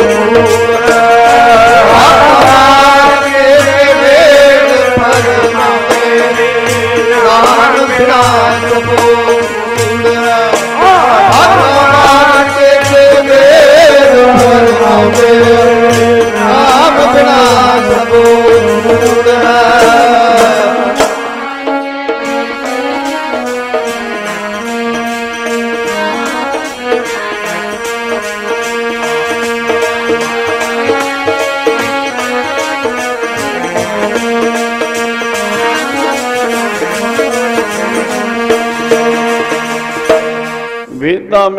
ਨਾਮ ਤੂੰ ਸੋ ਸੁਣੇ ਨਾਹੀਂ, ਫਿਰੇ ਜਿਉ ਬੇਤਾਲਿਆ। ਪੰਚਮ ਪਾਤਸ਼ਾਹ ਦਾ ਬਚਨ ਵੇਦ ਕਿਤੇਬ ਸਿਮਰਤ ਸਭ ਸਾਸਤ ਇਹਨੇ ਪੜਿਆ ਮੁਕਤ ਨਾ। ਖਾਲੀ ਪੜ ਲਿਆ, ਕਮਾਇਆ ਨਹੀਂ ਬਚਨ, ਸਾਰ ਨਹੀਂ ਸਮਝਿਆ। ਐਸੀ ਮੁਕਤੀ ਨਹੀਂ ਹੋਣੀ। ਮੁਕਤੀ ਕਿਵੇਂ ਹੋਗੀ ਏਕ ਅੱਖਰ ਜੋ ਗੁਰਮੁਖ ਜਾਪੈ, ਤਿਸ ਕੀ ਨਿਰਮਲ ਸੋਏ। ਪਿਆਰੇ ਨਾਮ ਨਾਲ, ਸ਼ਬਦ ਨਾਲ। ਫਿਰ ਸਹਿਜ ਨਾਲ ਹੀ ਇਸ ਭਵਸਾਗਰ ਤੋਂ ਪਾਰ ਹੋ ਜਾਏਗਾ। ਬੇਨਤੀ ਕੀਤੀ ਸੱਚੇ ਪਾਤਸ਼ਾਹ ਚਾਰ ਵਰਨ ਹਨ। ਊਚ ਨੀਚ ਦਾ ਬੜਾ ਵਿਤਕਰਾ, ਬੜੀ ਨਫ਼ਰਤ ਪੈਦਾ ਹੋਈ ਹੈ ਇੱਕ ਬ੍ਰਾਹਮਣ ਖੋਂਦੇ ਹੈ ਇੱਕ ਛਤਰੀ, ਇੱਕ ਵੈਸ਼, ਇੱਕ ਸ਼ੂਦ ਉਹਨਾਂ ਦਾ ਸਭ ਕੁਝ ਅੱਡ ਅੱਡ ਹੈ। ਆਪ ਜੀ ਦਾ ਜਿਹੜਾ ਉਪਦੇਸ਼ ਹੈ, ਕਿਸੇ ਇੱਕ ਵਰਨ ਵਾਸਤੇ ਹੈ ਕਿ ਸਾਰਿਆਂ ਵਾਸਤੇ ਹੈ, ਤੇ ਪੰਚਮ ਪਾਤਸ਼ਾਹ ਦਾ ਬਚਨ ਹੁੰਦਾ, ਖੱਤਰੀ ਬ੍ਰਾਹਮਣ ਸੂਦ ਵੈਸ ਉਪਦੇਸ਼ ਚੋ ਵਰਨਾ ਕੋ ਸੰਗ। ਗੁਰਮੁਖ ਨਾਮ ਜਪੈ ਉਦਰੈ ਸੋ ਕਲਮੈ ਕਟ ਕਟ ਨਾਨਕ ਬਾਜਾ ਸੋ ਗੁਰੂ ਦਾ ਉਪਦੇਸ਼ ਸਾਰੀ ਮਨੁੱਖਤਾ ਵਾਸਤੇ ਹੈ। ਕੋਈ ਵੀ ਆਏਗਾ, ਝੋਲੀਆਂ ਭਰ ਕੇ ਸਾਧ ਸੰਗਤ ਜੀ ਲੈ ਕੇ ਜਾਏਗਾ। ਅੱਜ ਗੁਰੂ ਨਾਨਕ ਸਾਹਿਬ ਦੇ ਦੂਸਰੇ ਸਰੂਪ ਗੁਰੂ ਅੰਗਦ ਸਾਹਿਬ ਮਾਰਗ ਉਪਦੇਸ਼ ਦੇ ਰਹੇ ਆ ਮੈਂ ਬੇਨਤੀ ਕਰ ਸੀ, ਗੁਰੂ ਦਾ ਉਪਦੇਸ਼ ਸਭ ਵਾਸਤੇ ਤੇ ਸਦਾ ਵਾਸਤੇ ਤਾਰਨਹਾਰਾ ਹੈ। ਗੁਰੂ ਅੰਗਦ ਸਾਹਿਬ ਮਾਰਗ ਕਹਿੰਦੇ, ਭਾਈ ਕਿਦਾਰਾ ਜਿਵੇਂ ਇੱਕ ਜੰਗਲ ਹੈ, ਜੰਗਲ ਨੂੰ ਅੱਗ ਲੱਗੀ ਹੋਈ ਹੈ। ਤਾਂ ਉਸ ਅੱਗ ਦੇ ਵਿੱਚ ਬਹੁਤ ਸਾਰੇ ਜਾਨਵਰ ਜਿਹੜੇ ਨੇ, ਉਹ ਸੜ ਰਹੇ ਨੇ। ਜੰਗਲ ਦੀ ਅੱਗ ਸਾੜ ਰਹੀ ਹੈ ਸਾਰ। ਉਸੇ ਜੰਗਲ ਦੇ ਵਿੱਚ ਸ਼ੀਤਲ ਜਲ ਦੀ ਨਦੀ ਚੱਲਦੀ ਹੈ। ਤਾਂ ਜਿਨ੍ਹਾਂ ਜਾਨਵਰਾਂ ਨੇ ਉਦਮ ਕੀਤਾ ਉਸ ਸ਼ੀਤਲ ਜਲ ਵਿੱਚ ਛਾਲਾਂ ਮਾਰੀਆਂ। ਅੱਗ ਦਾ ਦੁੱਖ ਉਹਨਾਂ ਦੇ ਨੇੜੇ ਨਹੀਂ ਆਇਆ, ਉਹਨਾਂ ਦਾ ਵਾਲ ਵਿੰਗਾ ਨਹੀਂ ਹੋਇਆ ਜਿਨ੍ਹਾਂ ਨਹੀਂ ਉਦਮ ਕੀਤਾ, ਉਹ ਸੜ ਗਏ। ਔਰ ਜਿਨ੍ਹਾਂ ਨੇ ਉਦਮ ਕੀਤਾ, ਉਹ ਅੱਗ ਤੋਂ ਬਚ ਗਏ। ਹੁਣ ਇਸੇ ਤਰ੍ਹਾਂ ਮੇਰੇ ਗੁਰੂ ਅੰਗਦ ਸਾਹਿਬ ਮਾਰੇ ਕਹਿੰਦੇ, ਸੰਸਾਰ ਜਲ ਰਿਹਾ ਹੈ। ਕਿਹੜੀ ਅੱਗ ਹੈ? ਇੱਕ ਅੱਗ ਹੁੰਦੀ ਹੈ ਦਾਵਾ ਅਗਨ ਸਗਲ ਬਨਸਪਤ ਸਗਲ ਬਨਸਪਤ ਮਹਿ ਬਸੰਤਰ ਸਗਲ ਦੂਧ ਮੇ ਕੀ ਸਾਰੀ ਬਨਸਪਤੀ ਦੇ ਅੰਦਰ ਅੱਗ ਹੈ। ਔਰ ਇੱਕ ਅੱਗ ਜਿਹੜੀ ਹੈ, ਸਮੁੰਦਰ ਵਿੱਚ ਹੁੰਦੀ ਹੈ, ਬੜਵਾ ਅਗਨ ਉਸ ਨੂੰ ਕਹਿੰਦੇ ਆ। ਤੀਸਰੀ ਅੱਗ ਹੈ, ਜਠਰ ਅਗਨਾ, ਜਿਹੜੀ ਉਹ ਮਾਤਾ ਦੇ ਉਦਰ ਵਿੱਚ ਅੱਗ ਹੁੰਦੀ ਸਾਧ ਸੰਗਤ ਦੀ। ਜਠਰ ਅਗਨਾ। ਹੁਣ ਉਹ ਜਿਹੜੀ ਜਠਰ ਅਗਨਾ ਉਹਦੇ ਬਾਰੇ ਵੀ ਬਚਨ ਹੁੰਦਾ ਰਚੰਤ ਜੀ ਰਚਨਾ ਮਾਤ ਗਰਭ ਸਥਾਪਨ ਸਾਥ ਸਾਥ ਸਿਮਰੰਤ ਨਾਨ ਮਹਾ ਅਗਨਾ ਬਨਾਸਨ। ਮੁਖ ਤਲੈ ਪੈਰ ਉਪਰੋ ਵਸੰਦੋ ਹਥੜਾ ਥਾਏ ਨਾ ਸੋ ਧਣੀ ਕਿਉ ਵਸਾਰੇ, ਉਦਰਾ ਜਿਸ ਦਾ ਨਾ ਇਹ ਪੁੱਠਾ ਲਟਕਿਆ ਹੁੰਦਾ ਜਠ ਅਗਨਾ ਵਿੱਚ। ਉੱਥੇ ਰਾਖੀ ਕੌਣ ਕਰਦਾ ਹੈ? ਨਾਮ ਪਰਮੇਸ਼ਰ ਵਾਹਿਗੁਰੂ। ਇਸੇ ਤਰ੍ਹਾਂ ਬਾਹਰਲੀ ਅੱਗ ਉਹ ਕਿਹੜੀ ਹੈ? ਜੈਸੀ ਅਗਰ ਉਦਰ में ਹੈ ਤੈਸੀ ਬਾਹਰ ਮਾਇਆ। ਮਾਇਆ ਕਹਿੰਦੇ ਵਿਦਿਆ ਨੂੰ ਅਗਿਆਨਤਾ ਨੂੰ ਸਾਧ ਸੰਗਤ ਜੀ। ਅਸੀਂ ਮਾਇਆ ਧਨ ਪਦਾਰਥਾਂ ਨੂੰ ਕਹਿੰਦੇ ਹਾਂ। ਜਿਹੜਾ ਹਜ਼ਾਰਪਤੀ ਹੈ ਉਹ ਲੱਖਪਤੀ ਨੂੰ ਮਾਇਆ ਧਾਰੀ ਕਹਿੰਦਾ ਹੈ, ਲੱਖਪਤੀ ਕਰੋੜਪਤੀ ਨੂੰ ਮਾਇਆ ਧਾਰੀ ਕਹਿੰਦਾ ਹੈ, ਕਰੋੜਪਤੀ ਅਰਬਪਤੀ ਨੂੰ ਅਰਬਪਤੀ ਖਰਪਤੀ ਨੂੰ। ਵੀ ਇਹ ਮਾਇਆ ਧਾਰੀ ਹੈ। ਆਮ ਇਹ ਵੀ ਪੜਿਆ ਜਾਂਦਾ ਕੀ ਲੈਣਾ ਵੱਡਿਆਂ ਬਣ ਕੇ ਗਰੀਬੀ ਚੰਗੀ ਹੁੰਦੀ ਹੈ। ਕਿਹੜੀ ਗਰੀਬੀ ਚੰਗੀ ਹੁੰਦੀ ਹੈ? ਕਰ ਕਿਰਪਾ ਜਿਸ ਕਾ ਹਿਰਦੈ ਗਰੀਬੀ ਵਿਸਾਵੇ। ਨਾਨਕ ਹਾਂ ਮੁਕਤ ਆਗੈ, ਸੁਖ ਪਾਵੇ। ਦੁਨੀਆ ਦਾ ਰਾਜ, ਭਾਗ ਸਭ ਕੁਝ ਪ੍ਰਾਪਤ ਹੋਵੇ, ਹਿਰਦੇ ਵਿੱਚ ਗਰੀਬੀ, ਹਿਰਦੇ ਵਿੱਚ ਨਿਮਰਤਾ ਹੋਵੇ। ਕਬੀਰ ਮੇਰਾ ਮੁਝ ਮੇ ਕਿਛ ਨਹੀਂ, ਜੋ ਕਿਛ ਹੈ ਸੋ ਤੇਰਾ। ਤੇਰਾ ਤੁਝ ਕੋ ਸੌਂਪਤੇ ਕਿਆ ਲਾਗੈ? ਮੇਰਾ। ਆ ਗਰੀਬੀ ਕਰ ਕਿਰਪਾ, ਜਿਸ ਕਾ ਹਿਰਦੈ ਗਰੀਬੀ ਵਸਾਵੇ। ਜੇ ਬਾਹਰ ਗਰੀਬੀ ਹੈ ਤੇ ਭਾਈ ਆਪਣੇ ਖਾਣ ਨੂੰ ਨਹੀਂ ਤੇ ਕਿੱਥੋਂ ਕਿਸੇ ਨੂੰ ਖਵਾ ਦੇਗਾ? ਆਪਣੇ ਬੈਠਣ ਨੂੰ ਜਗ੍ਹਾ ਨਹੀਂ, ਕਿਸੇ ਨੂੰ ਕਿੱਥੇ ਬਿਠਾ ਲੇਗਾ ਗੁਰੂ ਮਹਾਰਾਜ ਨੇ ਕਿਹਾ ਵੀ ਮੇਰੇ ਸਿੱਖ ਮੰਗਤੇ ਨਹੀਂ, ਦਾਤੇ ਹਨ ਕਿਤ ਕਰਨਾ, ਨਾਮ ਜਪਣਾ, ਵੰਡ ਛਕਣਾ। ਸੋ ਮਾਇਆ ਧਾਰੀ ਕੌਣ ਹੈ ਧਨ ਪਦਾਰਥਾਂ ਵਾਲਿਆਂ ਨੂੰ ਮਾਇਆ ਧਾਰੀ ਨਹੀਂ ਕਿਹਾ। ਮਾਇਆ ਧਾਰੀ ਚਾਹੇ ਗਰੀਬ ਹੈ, ਚਾਹੇ ਅਮੀਰ ਹੈ, ਜੇ ਪਰਮੇਸ਼ਰ ਨੂੰ ਭੁੱਲਿਆ ਹੋਇਆ ਤੇ ਮਾਇਆ ਧਾਰੀ ਹੈ। ਮਾਇਆ ਧਾਰੀ ਅਤ ਅੰਨਾ ਬੋਲਾ, ਹੱਦ ਤੋਂ ਵੱਧ। ਆ ਕਈ ਵਾਰ ਕਈਆਂ ਨੂੰ ਥੋੜਾ ਜਿਹਾ ਦਿਸਦਾ ਹੈ। ਇੱਕ ਉਹ ਜਿਹੜਾ ਬਿਲਕੁਲ ਹੀ ਨਹੀਂ ਦਿਸਦਾ। ਜਮਾਂਦਰੂ ਹੁਣ ਮਾਰੇ ਕਹਿੰਦੇ ਮਾਇਆ ਧਾਰੀ ਅਤ ਅਤ ਦਾ ਮਤਲਬ ਹੱਦ ਤੋਂ ਵੱਧ। ਅੰਨਾ ਬੋਲਾ। ਆ ਬਾਹਰ ਤੇ ਥੋੜੀ ਬਹੁਤ ਕਸਰ ਮਸ਼ੀਨਾਂ ਲੱਗ ਜਾਂਦੀਆਂ। ਪਰ ਉੱਥੇ ਆ ਮਸ਼ੀਨਾਂ ਨਹੀਂ ਕੰਮ ਕਰਦੀਆਂ। ਉਹ ਅੰਨਾ ਵੀ ਹੈ ਤੇ ਬੋਲਾ ਵੀ ਹੈ। ਹੁਣ ਵੈਸੇ ਸੰਸਾਰ ਦੇ ਵਿੱਚ ਵਿਰਲੇ ਵੇਲੇ ਨਿਤਰਹੀਣ ਹਨ ਵਿਰਲੇ ਵੇਲੇ ਬੋਲੇ ਹਨ ਭਾਈ। ਆਪਾਂ ਦੇਖਨੇ ਹਾਂ, ਹਜ਼ਾਰਾਂ ਹਜ਼ਾਰਾਂ ਵਿੱਚੋਂ ਜਾਂ ਲੱਖਾਂ ਵਿੱਚੋਂ ਕੋਈ ਨੇਤਰਹੀਣ ਹੈ ਕੋਈ ਬੋਲਾ ਹੈ। ਗੁਰਸਿੱਖੀ ਦੇ ਵਿੱਚ ਉਸ ਨੂੰ ਬੜੇ ਪਿਆਰ ਨਾਲ ਕੀ ਕਿਹਾ ਜਾਂਦਾ ਹੈ? ਅਸੀਂ ਆਮ ਕਹਿੰਦੇ ਸੂਰਮਾ ਸਿੰਘ ਦੇਖੋ। ਅਸੀਂ ਅੰਨਾ ਸ਼ਬਦ ਨਹੀਂ ਵਰਤਦੇ। ਔਰ ਵਰਤਣਾ ਵੀ ਨਹੀਂ ਚਾਹੀਦਾ ਭਾਈ। ਵਰਤਣਾ ਵੀ ਨਹੀਂ ਚਾਹੀਦਾ। ਵਾਹਿਗੁਰੂ ਜਾਣੇ ਆਪਣੇ ਨਾਲ ਕੀ ਹੋਣਾ ਹੈ, ਇਹ ਤੇ ਉਹਦਾ ਸ਼ੁਕਰਾਨਾ ਕਰੀਏ। ਹਿੰਦੂ ਮਤ ਵਿੱਚ ਬਹੁਤ ਸਾਰੇ ਪ੍ਰੇਮੀ ਜਿਹੜੇ ਆ ਜੇ ਉਹਨਾਂ ਦੇ ਵਿੱਚ ਕੋਈ ਨੀ- ਨੇਤਰਹੀਣ ਹੋਵੇ ਤੇ ਉਹਨੂੰ ਕਹਿਣਗੇ ਸੂਰਦਾਸ ਜੀ। ਸੂਰਦਾਸ ਜੀ ਭਗਤ ਹੋਏ ਨੇ ਸਾਧ ਸੰਗਤ ਪਾਵ ਸਤਕਾਰ ਹੈ। ਜੇ ਕਿਸੇ ਦੇ ਤੁਰਨ ਦੇ ਵਿੱਚ ਕੋਈ ਨੁਕਸ ਹੋਵੇ ਭਾਵ ਜਿਵੇਂ ਆਪਾਂ ਕਹਿੰਦੇ ਲੰਗੜਾ ਕੇ ਚੱਲਦਾ ਹੈ, ਤੇ ਖਾਲਸੇ ਦਾ ਬੋਲ ਬਾਲਾ ਹੈ ਸੁਚਾਲਾ ਸਿੰਘ। ਦੇਖੋ ਬੋਲੇ ਨੇ ਬਹੁਤ ਸਾਰੇ ਮਸ਼ਕਰੀ ਨਹੀਂ। ਭਾ ਉਹਦੇ ਬਚਨਾਂ ਨਾਲ ਅਗਲੇ ਨੂੰ ਚੜ੍ਹਦੀ ਕਲਾ ਮਿਲਦੀ ਹੈ, ਸੂਰਮਾ ਸਿੰਘ ਕਹਿੰਦੇ ਆ। ਖੈਰ, ਲੱਖਾਂ ਵਿੱਚ ਕੋਈ ਨੇਤਰਹੀਣ ਹੈ, ਲੱਖਾਂ ਵਿੱਚ ਕੋਈ ਬੋਲਾ ਹੈ। ਪਰ ਜਦੋਂ ਗੁਰੂ ਬਾਬਾ ਜੀ ਦੀ ਬਾਣੀ ਦੀ ਵਿਚਾਰ ਕਰਨੇ ਆ, ਅੱਖਾਂ ਵਾਲਾ ਕੋਈ ਹੈ, ਕੰਨਾਂ ਵਾਲਾ ਕੋਈ ਹੈ, ਇਹ ਸੰਸਾਰ ਅੰਨਿਆਂ ਤੇ ਬੋਲਿਆਂ ਨਾਲ ਭਰਿਆ ਹੋਇਆ ਹੈ। ਜਦੋਂ ਗੁਰੂ ਬਾਬਾ ਜੀ ਦੀ ਬਾਣੀ ਦਾ ਵਿਚਾਰ ਕਰਾਂਗੇ, ਵੈਸੇ ਕੋਈ ਪਰ ਬਾਣੀ ਦਾ ਵਿਚਾਰ ਕਰੀ ਤੇ ਭਰਿਆ ਪਿਆ ਨੇ ਬੋਲੇ ਨਾ ਮਾਇਆ ਧਾਰੀ ਅਤ ਅੰਨਾ ਬੋਲਾ। ਸ਼ਬਦ ਨਾ ਸੁਣੇ ਬਹੁ ਰੋਲ ਕਚੋਲਾ ਹਰ ਇੱਕ ਦੇ ਅੰਦਰ ਸ਼ਬਦ ਚੱਲ ਰਿਹਾ ਭਾਈ, ਨਾਮ ਚੱਲ ਰਿਹਾ। ਕਿਸੇ ਨੂੰ ਪੁੱਛਣ ਦੀ ਲੋੜ ਹੀ ਨਹੀਂ। ਜੇ ਕਿਸੇ ਨੂੰ ਪੁੱਛਾਂਗੇ ਨਾ, ਉਹ ਕਹਿਣਗੇ, ਤੁਸੀਂ ਤਾਂ ਬਹੁਤ ਚੰਗੇ ਹੋ ਜੀ, ਤੁਸੀਂ ਗੁਰਦੁਆਰਾ ਸਾਹਿਬ ਆਉਂਦੇ ਹੋ, ਤੁਸੀਂ ਤੇ ਬਾਣੀ ਵੀ ਬੜੀ ਪੜ੍ਹਦੇ ਹੋ, ਤੁਸੀਂ ਦਾਨ ਪੁੰਨ ਕਰਦੇ ਹੋ, ਬੜੇ ਚੰਗੇ ਹੋ ਜੀ। ਅਸੀਂ ਸਾਡੀ ਹਉਮੈ ਨੂੰ ਹੋਰ ਖੁਰਾਕ ਮਿਲਦੀ ਹੈ। ਆਪਣੇ ਬਾਰੇ ਕਿਸੇ ਨੂੰ ਨਾ ਪੁੱਛੋ, ਆਪਣੇ ਬਾਰੇ ਆਪਣੇ ਆਪ ਨੂੰ ਪੁੱਛੋ। ਅੰਦਰ ਸਚਾਈ ਹੈ। ਅੰਦਰ ਸਚਾਈ ਹੈ। ਮੈਨੂੰ ਫਿਰ ਬਚਨ ਯਾਦ ਆ ਗਿਆ, ਮਹਾਪੁਰਸ਼ਾਂ ਦਾ ਤੇ ਸੰਤ ਗਿਆਨੀ ਜਰਨੈਲ ਸਿੰਘ ਖਾਲਸਾ ਦਾ। ਜਦੋਂ ਮਹਾਪੁਰਸ਼ਾਂ ਨੂੰ ਤੋਰਿਆ ਨਾ ਨਾਨਕ ਨਿਵਾਸ ਤੋਂ ਤੇ ਬਾਹਰ ਤੱਕ ਆਏ, ਬਿਲਡਿੰਗ ਦੇ ਅੰਦਰ ਹੀ, ਬਾਹਰ ਨਹੀਂ ਤਾਂ ਉਹ ਇੱਕ ਹੋਰ ਸੀ, ਉਹਨੂੰ ਮੋਢੇ ਤੋਂ ਫੜ ਲਿਆ ਸੰਤ ਗਿਆਨੀ ਜਰਨੈਲ ਸਿੰਘ। ਕਹਿੰਦੇ, ਜਰਾ ਗੱਲ ਸੁਣ। ਐਂ ਦੱਸ ਪਈ ਸੱਚ ਨਾ ਚੱਲਣਾ ਕਿ ਝੂਠ ਨਾ? ਬੋਲਿਆ ਨਾ ਜਾਵੇ ਤੇ ਬੋਲੋ ਨਾ ਨਹੀਂ, ਮੈਂ ਦੱਸਣਾ ਹਾਂ ਦੱਸ, ਸੱਚ ਨਾ ਚੱਲਣੇ ਕਿ ਝੂਠ ਨਾ? ਨਹੀਂ ਜੀ, ਪੰਥ ਨਾਲ ਕਹਿੰਦੇ, ਪੰਥ ਸੱਚ ਨਹੀਂ ਚੱਲਦਾ?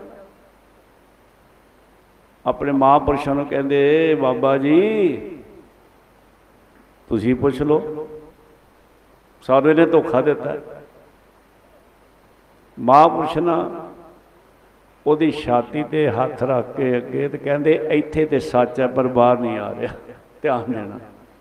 ਕਹਿੰਦੇ, ਅੰਦਰ ਤੇ ਸੱਚ ਹੈ ਪਰ ਇਹਦੇ ਕੋਲ ਸੱਚ ਬੋਲਿਆ ਨਹੀਂ ਜਾ ਰਿਹਾ। ਅੰਦਰ ਸੱਚ ਹੈ। ਅਸੀਂ ਕਿਹੋ ਜਿਹੇ ਹਾਂ, ਕਿਸੇ ਨੂੰ ਪੁੱਛਣ ਦੀ ਕੋਈ ਲੋੜ ਨਹੀਂ। ਆਪਣੇ ਆਪ ਨੂੰ ਪੁੱਛੋ ਸਾਧ ਸੰਗਤ। ਬਸ, ਸਭ ਪਤਾ ਹੈ ਵੀ ਕੀ ਹੈ। ਸ਼ਬਦ ਨਾ ਸੁਣੀ। ਜੇ ਸਾਡੀ ਸੁਤ ਸ਼ਬਦ ਨਾਲ ਨਹੀਂ ਜੁੜੀ, ਫਿਰ ਕਿਸੇ ਨੇ ਕੋਈ ਕਹਿਣਾ, ਫਿਰ ਵੀ ਆਪਾਂ ਮਾਇਆ ਤਾਰੀ ਅਰਦਾਸ ਹੀ ਕਰੀਏ, ਸੱਚੇ ਪਾਤਸ਼ਾਹ ਸਾਡੇ ਤੇ ਕਿਰਪਾ ਕਰੋ, ਸਾਡੀ ਸੁਤ ਸ਼ਬਦ ਨਾਲ ਜੁੜ ਜਾਵੇ। ਸ਼ਬਦ ਨਾਲ ਸੁਣੇ ਹੀ ਬਹੁ ਰੋਲ ਕਚੋੜਾ ਜੇਕਰ ਰਾਜ ਭਾਗ ਹੈ, ਸ਼ਬਦ ਨਾਲ ਜੁੜਿਆ ਤੇ ਉਹਦਾ ਜੀਵਨ ਹੈ, ਉਹ ਮਾਇਆ ਧਾਰੀ ਨਹੀਂ। ਉਹ ਤਾਂ ਭਗਤ ਦਾ ਰਾਜਾ ਜਨਕ ਹੈ ਗੁਰਮੁਖ ਮਾਇਆ ਵਿੱਚ ਉਦਾਸੀ।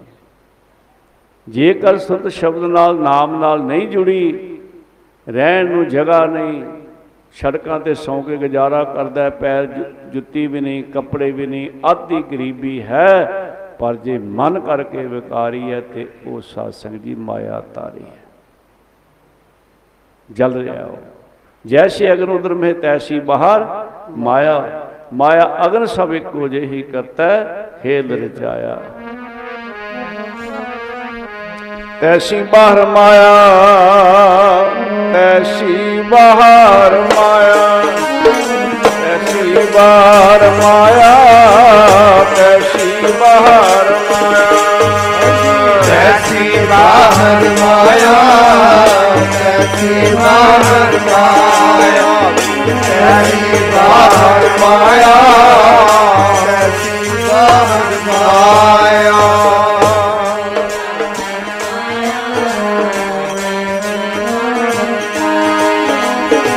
thank you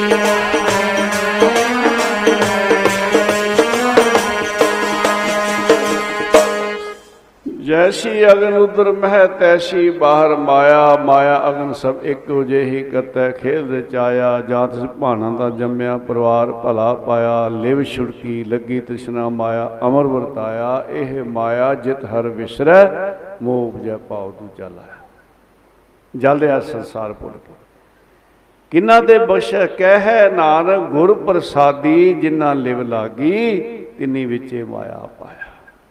ਗੁਰੂ ਦੀ ਕਿਰਪਾ ਨਾਲ ਸਾਧ ਸੰਗਤ ਜੀ, ਜਿਨ੍ਹਾਂ ਦੀ ਲਿਵ ਲੱਗ ਗਈ, ਜੁੜ ਗਏ ਤੇ ਉਹਨਾਂ ਨੇ ਇਸ ਮਾਇਆ ਦੇ ਵਿੱਚ ਰਹਿੰਦਿਆਂ ਹੋਇਆ ਮਾਇਆ ਤੋਂ ਨਿਰਲੇਪ ਹੋ ਕੇ ਉਹ ਬਖਸ਼ਿਸ਼ ਪ੍ਰਾਪਤ ਕਰ ਲਈ ਸਾਧ ਸੰਗਤ ਬਖਸ਼ ਭਾਈ ਕਦਾਰਾ ਜਿਵੇਂ ਜੰਗਲ ਦੇ ਜਾਨਵਰਾਂ ਨੇ ਛਾਲਾਂ ਮਾਰੀਆਂ, ਪਾਣੀ ਵਿੱਚ ਤੇ ਉਸ ਅੱਗ ਤੋਂ ਬਚ ਗਏ ਇਸੇ ਤਰ੍ਹਾਂ ਜਿਹੜੇ ਉਦਮ ਕਰਕੇ ਗੁਰੂ ਦੀ ਸ਼ਰਨ ਵਿੱਚ ਆਉਂਦੇ ਹਨ ਔਰ ਗੁਰੂ ਵਾਲੇ ਬਣ ਕੇ ਗੁਰੂ ਵਚਨਾਂ ਦੀ ਕਮਾਈ ਕਰਦੇ ਹਨ, ਅੰਦਰ ਜਿਵੇਂ ਬਾਹਰਲੇ ਤਨ ਦਾ ਬਾਹਰਲੇ ਸਰੋਜ ਇਸ਼ਨਾਨ ਹੁੰਦਾ ਹੈ ਤੇ ਸਾਡੇ ਅੰਦਰ ਵੀ ਸਰੋਵਰ ਹੈ ਸਾਧ ਸੰਗਤ ਜੀ। ਗੁਰ ਸਤਿਗੁਰ ਕਾ ਜੋ ਸਿੱਖ ਖਾਏ ਸੋ ਪਲ ਕੇ ਉਠਰ ਨਾਮ ਧਿਆਵੇ ਉਦਮ ਕਰੈ ਭਲ ਕੇ ਪ੍ਰਭਾਤੀ ਇਸ਼ਨਾਨ ਕਰੈ ਅੰਮ੍ਰਿਤ ਸਰ ਨਾਵੇ ਸਰ ਕਹਿੰਦੇ ਸਰੋ ਅੰਮ੍ਰਿਤ ਦਾ ਸਰੋਵਰ। ਉਹ ਸਾਡੇ ਅੰਦਰ ਹੈ। ਨੌਨ ਨਮਦ ਪ੍ਰਭ ਕਾ ਨਾਮ ਦੇ ਹੀ ਮੈਂ, ਇਸ ਕਾ ਵਿਸਰਾਮ ਉਹ ਦੇਹੀ ਦੇ ਅੰਦਰ ਹੈ ਅੰਮ੍ਰਿਤ ਦਾ ਸਰੋਵਰ ਪਿਆਰੇ। ਦੇਹੀ ਦੇ ਅੰਦਰ ਹੈ ਅੰਮ੍ਰਿਤ ਦਾ ਸਰੋਵਰ ਪਿਆਰੇ। ਇਹ ਦੇਹੀ ਦੇ ਅੰਦਰ ਹੈ ਅੰਮ੍ਰਿਤ ਦਾ ਸਰੋਵਰ। ਇਹ ਦੇਹੀ ਦੇ ਅੰਦਰ ਹੈ ਅੰਮ੍ਰਿਤ ਦਾ ਸਰੋਵਰ ਪਿਆਰੇ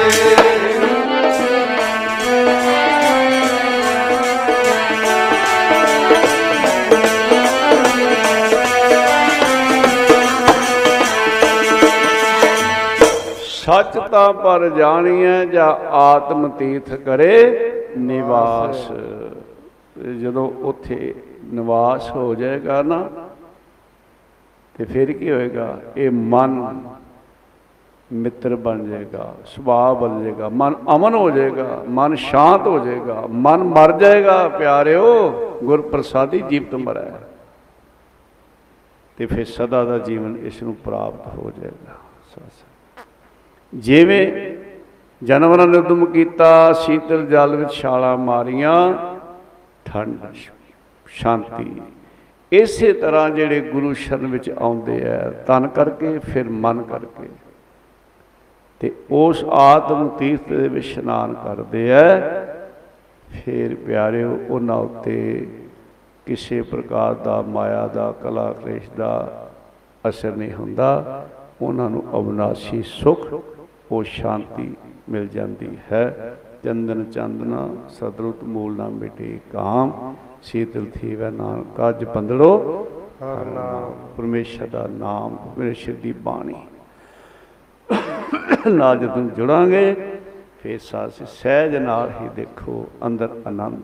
ਚਾਹੇ ਗਰੀਬੀ ਹੋਵੇ, ਬਾਹਰ ਚਾਹੇ ਮੇਰੀ ਹੋਵੇ, ਫਿਰ ਇੱਕ ਰਸ ਜੀਵਨ ਹੋ ਜਾਂਦਾ ਹੈ ਤੇ ਉਹ ਹੁੰਦਾ ਹੈ ਗੁਰੂ ਦੀ ਕਿਰਪਾ ਦੇ ਨਾਲ। ਇਸ ਕਰਕੇ ਧੰਨ ਹਨ। ਜਿਹੜੇ ਗੁਰੂ ਦੀ ਸ਼ਰਨ ਵਿੱਚ ਆਏ ਹੈ ਜਿੱਥੇ ਅਸੀਂ ਤਨ ਕਰਕੇ ਹਾਜ਼ਰੀ ਲਵਾਉਂਦੇ ਆ, ਉੱਥੇ ਕ- ਮਨ ਕਰਕੇ ਵੀ ਅਸੀਂ ਜੁੜੀਏ, ਨਾਮ ਲੈਣ ਨਾਲ ਜੁੜੀਏ। ਕਿ ਉਹ ਲੋਕ ਸੁਖੀਏ ਪਰਲੋਕ ਸਹੇਲੇ।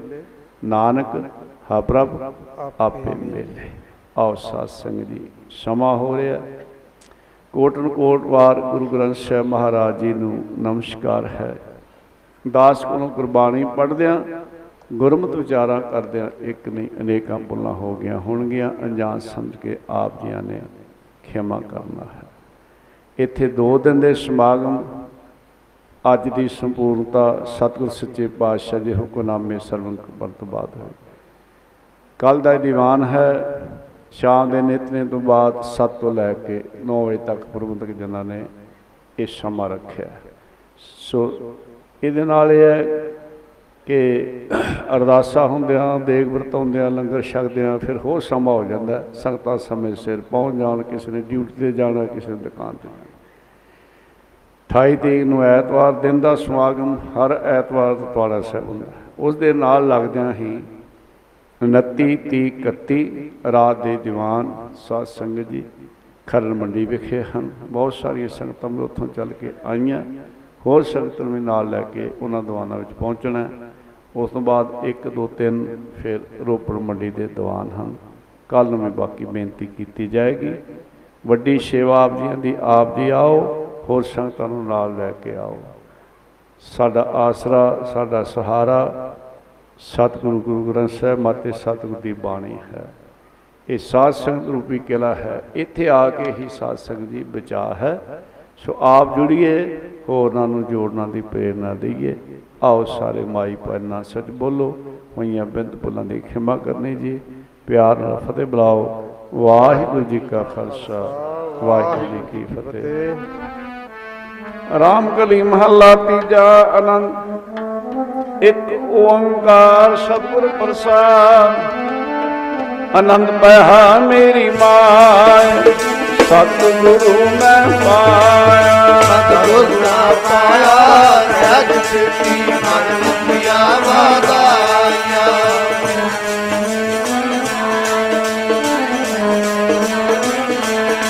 ਸ਼ਬਦ ਹੋ ਨਗਾਵੋ ਹਰੀ ਮੇਰਾ ਮਨ ਜਮੀ ਵਸਾਇਆ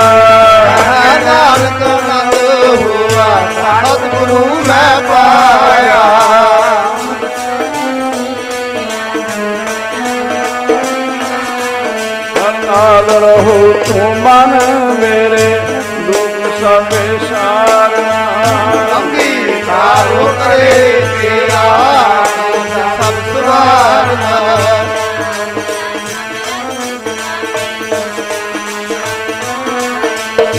ਕਹਿ ਨਾਨਕ ਮਨ ਮੇਰੇ ਸਦਾ ਰਹੋ ਹਰ ਨਾਲੇ। ਸਾਚੇ ਸਾਹਿਬਾ ਕਿਆ ਨਹੀਂ ਕਰ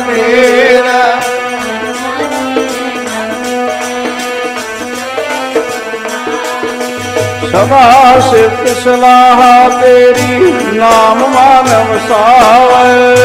ਆਮੀਨ ਕਰ ਇਹ ਬਾਜੇ ਸ਼ਬਦ ਨੇ।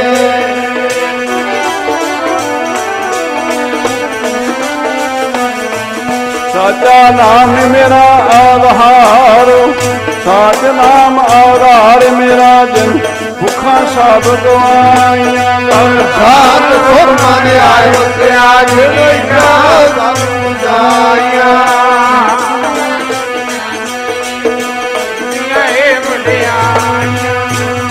ਨਾਨਕ ਸੁਣੋ ਸੰਤੋ ਸ਼ਬਦ ਕਰੋ ਪਿਆਰੋ। ਸਾਚਾ ਨਾਮ ਮੇਰਾ ਆਧਾਰੋ ਆਜੇ। ਹੱਥ ਸ਼ਬਦ ਮਿਟਕਾਰ ਤਨਾ ਕਹਿ ਤੱਕ ਬਾਕੈ ਸ਼ਬਦ ਵਾਕੇ ਆਦਤ ਕਰਤਾਰਿਆ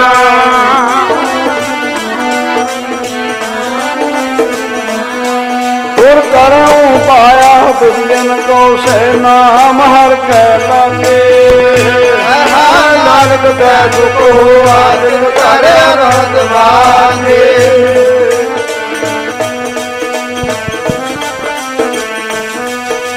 ਪਾਰ ਬ੍ਰਹਮ ਪ੍ਰਭ ਪਾਇਆ ਉਤਰੇ ਸਰਬ ਸੂਰੇ ਲੋਕ ਸੰਸਾਰ ਨਿਤਰੇ ਸੁਣੀ ਸਕੀ ਬਾਣੀ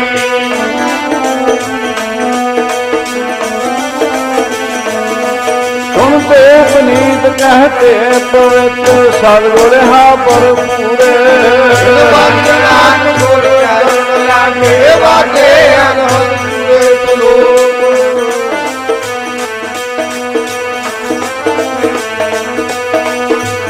ਰਾਤ ਦੁਇ ਦਾਈ ਗਾਇਆ ਖੇਲੇ ਸਗਲ ਜਗਤ ਆਇਆ ਮੁਰਿਆਇਆ ਵਾਚਰ ਹਰੂਰਾ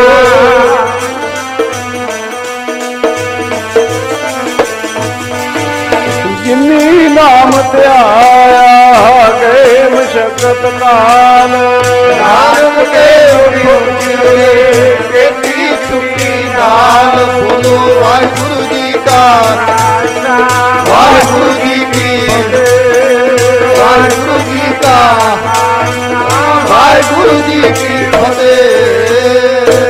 ਧਨ ਹੈ ਧਨ ਹੈ ਧਨ ਹੈ। ਗੁਰੂ ਨਾਨਕ ਸਾਹਿਬ ਜੀ ਧਨ ਹੈ। ਧਨ ਹੈ ਧਨ ਹੈ ਧਨ ਹੈ। ਗੁਰੂ ਨਾਨਕ ਸਾਹਿਬ ਜੀ ਧਨ ਹੈ।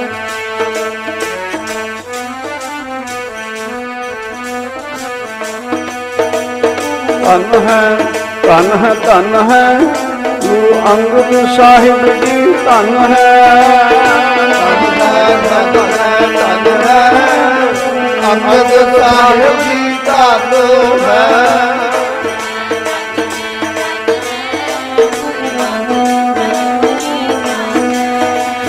ਧਨ ਹੈ ਧਨ ਹੈ ਧਨ ਹੈ। ਗੁਰੂ ਅਮਰਦਾਸ ਸਾਹਿਬ ਧਨ ਹੈ। ਧਨ ਹੈ ਧਨ ਹੈ। ਅੰਗਦ ਦਾਸ ਸਭ ਧਨ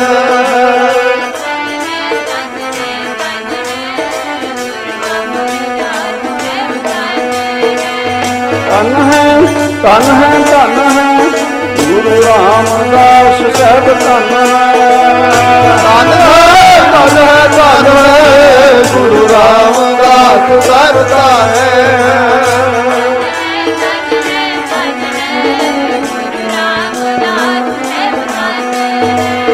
ਧਨ ਹੈ ਧਨ ਹੈ ਧਨ ਹੈ ਗੁਰੂ ਅਰਜਨ ਦੇਵ ਸਭ ਧਨ ਹੈ ਧਨ ਹੈ ਧਨ ਹੈ ਅਰਜਨ ਦੇਵ ਸਰਬ ਧਨ ਹੈ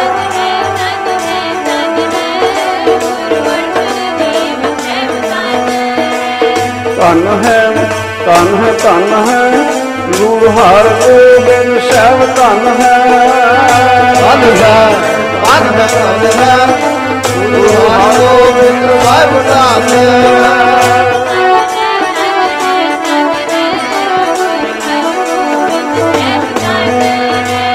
ਧਨ ਹੈ ਧਨ ਹੈ ਧਨ ਹੈ।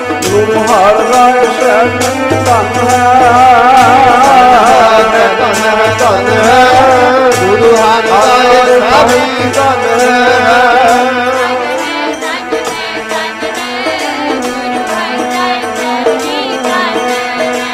ਧਨ ਹੈ ਧਨ ਹੈ ਧਨ ਹੈ। ਗੁਰੂ ਸ੍ਰੀ ਹਰਿ ਜੀ ਸਭ ਧਨ ਹੈ। ਧਨ ਹੈ ਧਨ ਹੈ। ਗੁਰੂ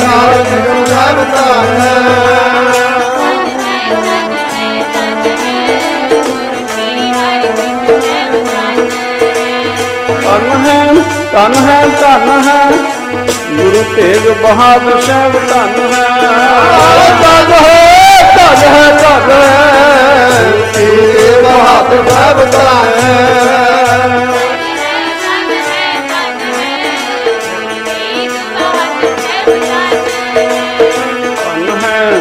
ਧਨ ਹੈ ਧਨ ਹੈ। ਗੁਰੂ ਗੋਬਿੰਦ ਸਿੰਘ ਸਾਹਿਬ ਧਨ ਹੈ। ਧਨ ਹੈ ਧਨ ਹੈ ਗੁਰੂ ਗੋਬਿੰਦ ਸਿੰਘ ਸਾਹਿਬ ਧਨ ਹੈ।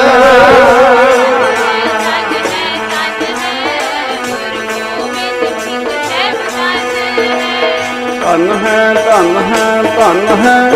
ਗੁਰੂ ਗ੍ਰੰਥ ਸਾਹਿਬ ਜੀ ਧਨ ਹੈ। ਧਨ ਹੈ ਧਨ ਹੈ। ਗੁਰੂ ਗ੍ਰੰਥ ਸਾਹਿਬ ਜੀ ਧਨ ਹੈ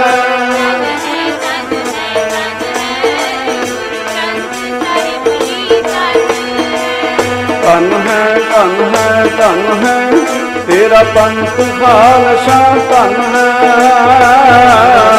ਧਨ ਹੈ ਧਨ ਹੈ ਜੀ ਤੇਰਾ ਪੰਥ ਖਾਲਸਾ ਧਨ ਧਨ ਹੈ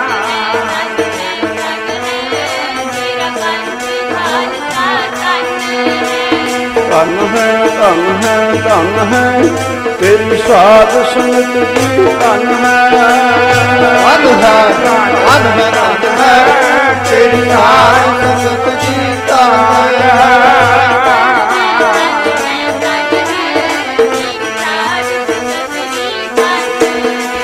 ਸਤਨਾਮ ਸ੍ਰੀ ਵਾਹਿਗੁਰੂ ਬੋਲ ਵਾਹਿਗੁਰੂ। ਵਾਹਿਗੁਰੂ ਵਾਹਿਗੁਰੂ ਬੋਲ ਸਤਨਾਮ ਸ੍ਰੀ ਵਾਹਿਗੁਰੂ ਵਾਹਿਗੁਰੂ ਵਾਹਿਗੁਰੂ ਵਾਹਿਗੁਰੂ।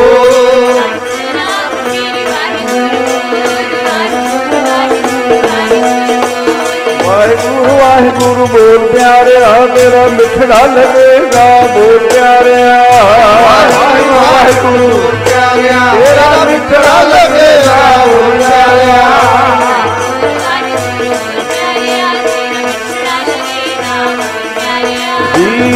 ਵਾਹਿਗੁਰੂ ਵਾਹਿਗੁਰੂ ਬੋਲ ਪਿਆਰਿਆ ਤੇਰਾ ਪਿਆਰਾ ਲੱਗੇਗਾ ਬੋਲ ਪਿਆਰਿਆ ਵਾਹਿਗੁਰੂ ਵਾਹਿਗੁਰੂ ਬੋਲ ਪਿਆਰਿਆ ਤੇਰਾ ਪਿਆਰਾ ਲੱਗੇਗਾ ਹੋ ਪਿਆਰਿਆ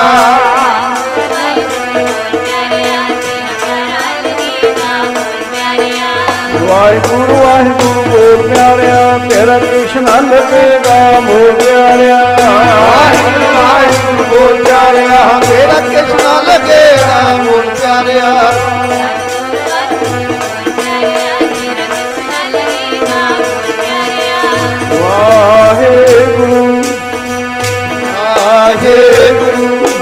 ਵਾਹਿਗੁਰੂ ਵਾਹਿਗੁਰੂ ਵਾਹਿਗੁਰੂ ਵਾਹਿਗੁਰੂ ਵਾਹਿਗੁਰੂ ਵਾਹਿਗੁਰੂ ਵਾਹਿਗੁਰੂ ਵਾਹਿਗੁਰੂ ਵਾਹਿਗੁਰੂ ਵਾਹਿਗੁਰੂ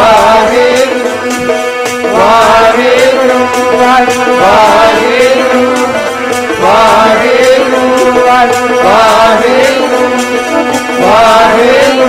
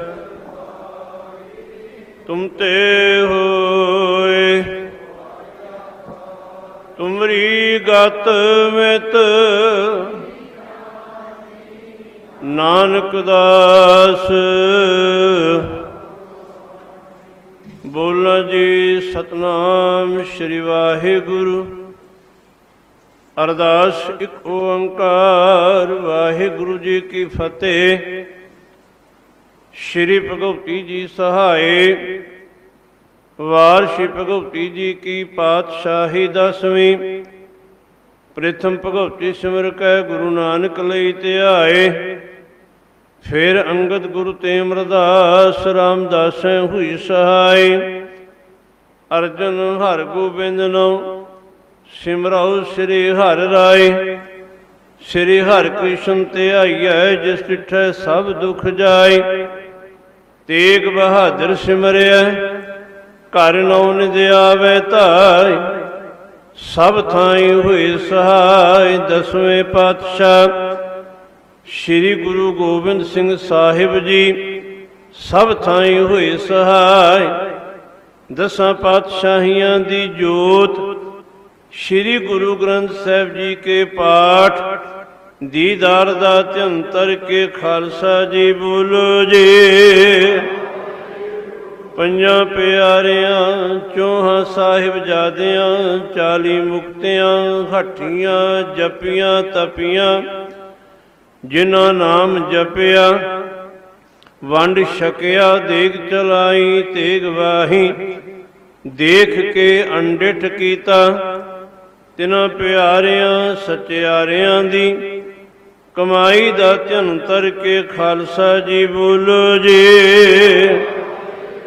ਜਿਨ੍ਹਾਂ ਸਿੰਘਾਂ ਸਿੰਘਣੀਆਂ ਨੇ ਧਰਮ ਹੇਤ ਸ਼ੀਸ਼ ਦਿੱਤੇ, ਬੰਦ ਬੰਦ ਕਟਾਏ ਖੋਪਰੀਆਂ, ਲੋਹਾਈਆਂ, ਚਰਖੜੀਆਂ ਤੇ ਚੜੇ।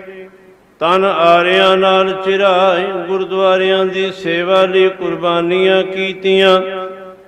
ਧਰਮ ਨਹੀਂ ਹਾਰਿਆ ਸਿੱਖੀ ਕੇਸਾਂ, ਸੁਆਸਾਂ ਨਾਲ ਨਿਭਾਈ। ਤਿਨਾਂ ਦੀ ਕਮਾਈ ਦਾ ਧੰਤਰ ਕੇ ਖਾਲਸਾ ਜੀ ਬੋਲੋ ਜੀ। ਪੰਜਾਂ ਤਖਤਾਂ ਸਰਬੱਤ ਗੁਰਦੁਆਰਿਆਂ ਦਾ ਧੰਤਰ ਕੇ ਬੋਲੋ ਜੀ। ਪ੍ਰਥਮੇ ਸਰਬੱਤ ਖਾਲਸਾ ਜੀ ਕੀ ਅਰਦਾਸ ਹੈ ਜੀ। ਸਰਬੱਤ ਖਾਲਸਾ ਜੀ ਕੋ ਵਾਹਿਗੁਰੂ ਵਾਹਿਗੁਰੂ ਵਾਹਿਗੁਰੂ ਚਿਤ ਆਵੇ। ਚਿਤ ਆਵਨ ਕਾ ਸਦਕਾ ਸਰਬ ਸੁਖ ਹੋਵੇ। ਜਹਾਂ ਜਹਾਂ ਖਾਲਸਾ ਜੀ ਸਾਹਿਬ, ਤਹਾਂ ਤਹਾਂ ਰਛਿਆ ਰਿਆਇਤ। ਦੇਗ ਤੇਗ ਫਤਿਹ, ਬਿਰਧ ਕੀ ਪੈਜ ਪੰਥ ਕੀ ਜੀਤ। ਸ੍ਰੀ ਸਾਹਿਬ ਜੀ ਸਹਾਏ, ਖਾਲਸਾ ਜੀ ਕੇ ਬੋਲ ਵਾਲੇ ਬੋਲੋ ਜੀ। ਸਿੱਖਾਂ ਨੂੰ ਸਿੱਖੀ ਦਾਨ, ਕੇਸ ਦਾਨ, ਰਹਿਤ ਦਾਨ, ਵਿਵੇਕ ਦਾਨ, ਵਿਸਾਹ ਦਾਨ, ਭਰੋਸਾ ਦਾਨ ਦਾਨ ਸਿਰਦਾਨ ਨਾਮ ਦਾਨ। ਸ਼੍ਰੀ ਅੰਮ੍ਰਿਤਸਰ ਸਾਹਿਬ ਜੀ ਦੇ ਦਰਸ਼ਨ ਇਸ਼ਨਾਨ, ਚੌਂਕੀਆਂ ਝੰਡੇ ਬੁੰਗੇ, ਜੁਗੋ ਜੁਗ ਅਟਲ, ਧਰਮ ਕਾ ਜੈਕਾਰ ਬੋਲੋ ਜੀ। ਸਿੱਖਾਂ ਦਾ ਮਨ ਨੀਵਾ, ਮਤ ਉੱਚੀ ਮਤ ਪਤ ਦਾ ਰਾਖਾਂ। ਆਪ ਅਕਾਲ ਪੁਰਖ ਵਾਹਿਗੁਰੂ, ਆਪਣੇ ਪੰਥ ਦੇ ਸਦਾ ਸਹਾਈ ਦਾਤਾਰ ਜੀਓ ਸ਼੍ਰੀ ਨਨਕਾਣਾ ਸਾਹਿਬ ਤੇ ਹੋਰ ਗੁਰਦੁਆਰਿਆਂ ਗੁਰਧਾਮਾਂ ਦੇ, ਜਿਨ੍ਹਾਂ ਤੋਂ ਪੰਥ ਨੂੰ ਵਿਛੋੜਿਆ ਗਿਆ ਹੈ। ਖੁੱਲੇ ਦਰਸ਼ਨ ਦਿਦਾਰ ਅਤੇ ਸੇਵਾ ਸੰਭਾਲ ਦਾ ਦਾਨ ਖਾਲਸਾ ਜੀ ਨੂੰ ਬਖਸ਼ਿਸ਼ ਕਰੋ ਜੀ। हे ਨਿਮਾਣਿਓ ਕੇ ਮਾਨ ਨਿਤਾਣਿਓ ਕੇ ਤਾਨ ਨਿਉਟਿਓ ਕੀ ਓਟ ਧੰਨ ਧੰਨ। ਸ੍ਰੀ ਗੁਰੂ ਗ੍ਰੰਥ ਸਾਹਿਬ ਸਤਿਗੁਰੂ ਜੀਓ, ਆਪ ਜੀ ਦੇ ਪਾਵਨ ਪਵਿੱਤਰ ਚਰਨਾਂ ਕਮਲਾਂ ਵਿਖੇ ਨਿਮਰਤਾ ਸਹਿਤ ਅਰਦਾਸ ਬੇਨਤੀ ਹੈ, ਪੀਓ ਦਾਦੇ ਕਾ ਖੋਲ ਡਿਠਾ ਖਜ਼ਾਨਾ ਤਾਂ ਮੇਰੇ ਮਨ ਭਇਆ ਨਿਦਾਨਾ, ਰਤਨ ਲਾਲ ਜਾ ਕਾ ਕਛੂ ਨਾ ਮੋਲ, ਭਰੇ ਭੰਡਾਰ ਅਖੂਟ ਅਤੋਲ, ਖਾਵਹਿ ਖਰਚਹਿ ਰਲ ਮਿਲ ਭਾਈ ਟੂਟ ਨ ਆਵੇ ਵਧ ਦੋ ਜਾਈ ਦੇ ਪਵਿੱਤਰ ਬਚਨ ਅਨੁਸਾਰ।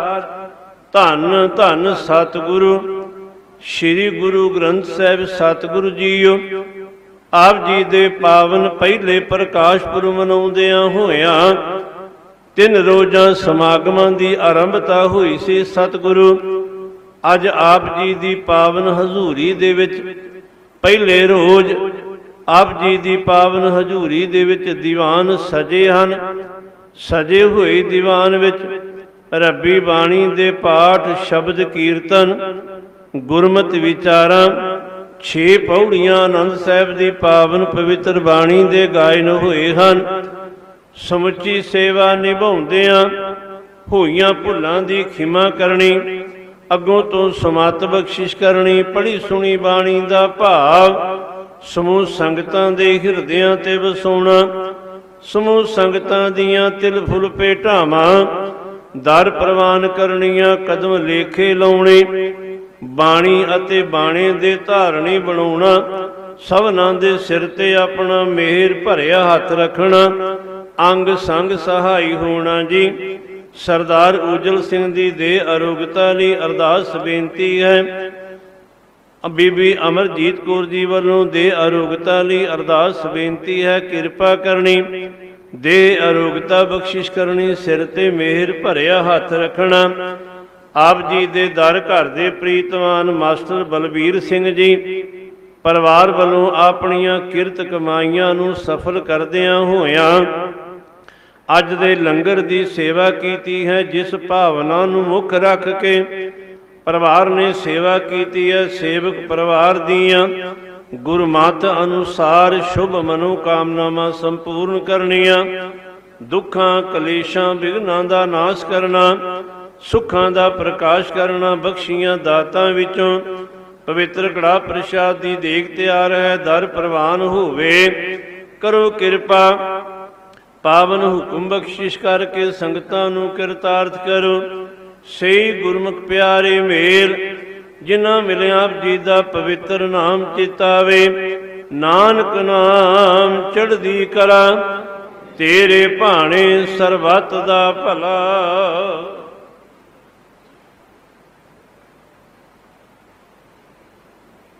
ਵਾਹਿਗੁਰੂ ਜੀ ਕਾ ਖਾਲਸਾ, ਵਾਹਿਗੁਰੂ ਜੀ ਕੀ ਫਤਿਹ, ਦੁਹਰਾ ਗਿਆ ਭਈ ਅਕਾਲ ਕੀ ਤਵੇ ਚਲਾ ਸਭ ਸਿੱਖਣ ਕੋ ਹੁਕਮ ਹੈ।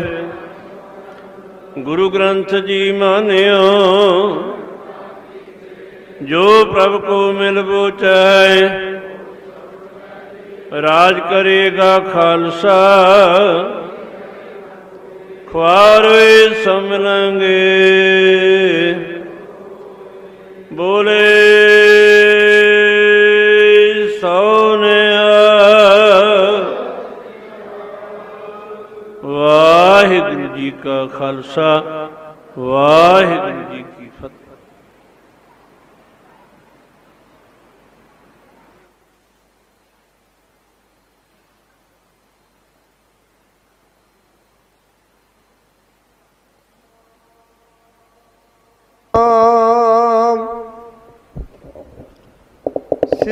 ਵਾਹਿਗੁਰੂ ਸਾਹਿਬ ਜੀਓ।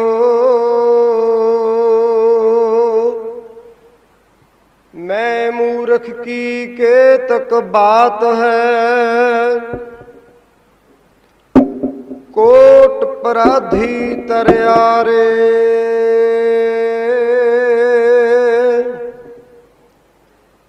ਗੁਰੂ ਨਾਨਕ ਜਿਨ ਸੁਣਿਆ ਪੇਖਿਆ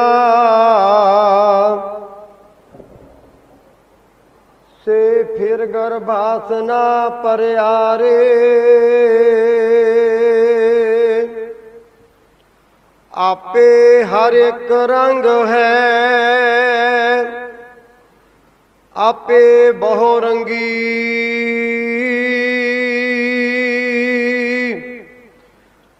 ਜੋ ਤਿਸ ਭਾਵ ਹੈ ਨਾਨਕਾ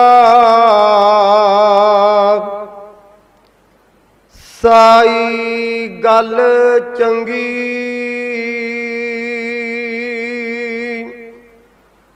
ਸਤਨਾਮ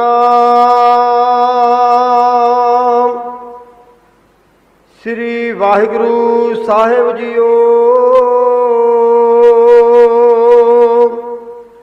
ਸੋਰਠ ਮਹੱਲਾ ਪਹਿਲਾ ਤਿਤੁਕੀ।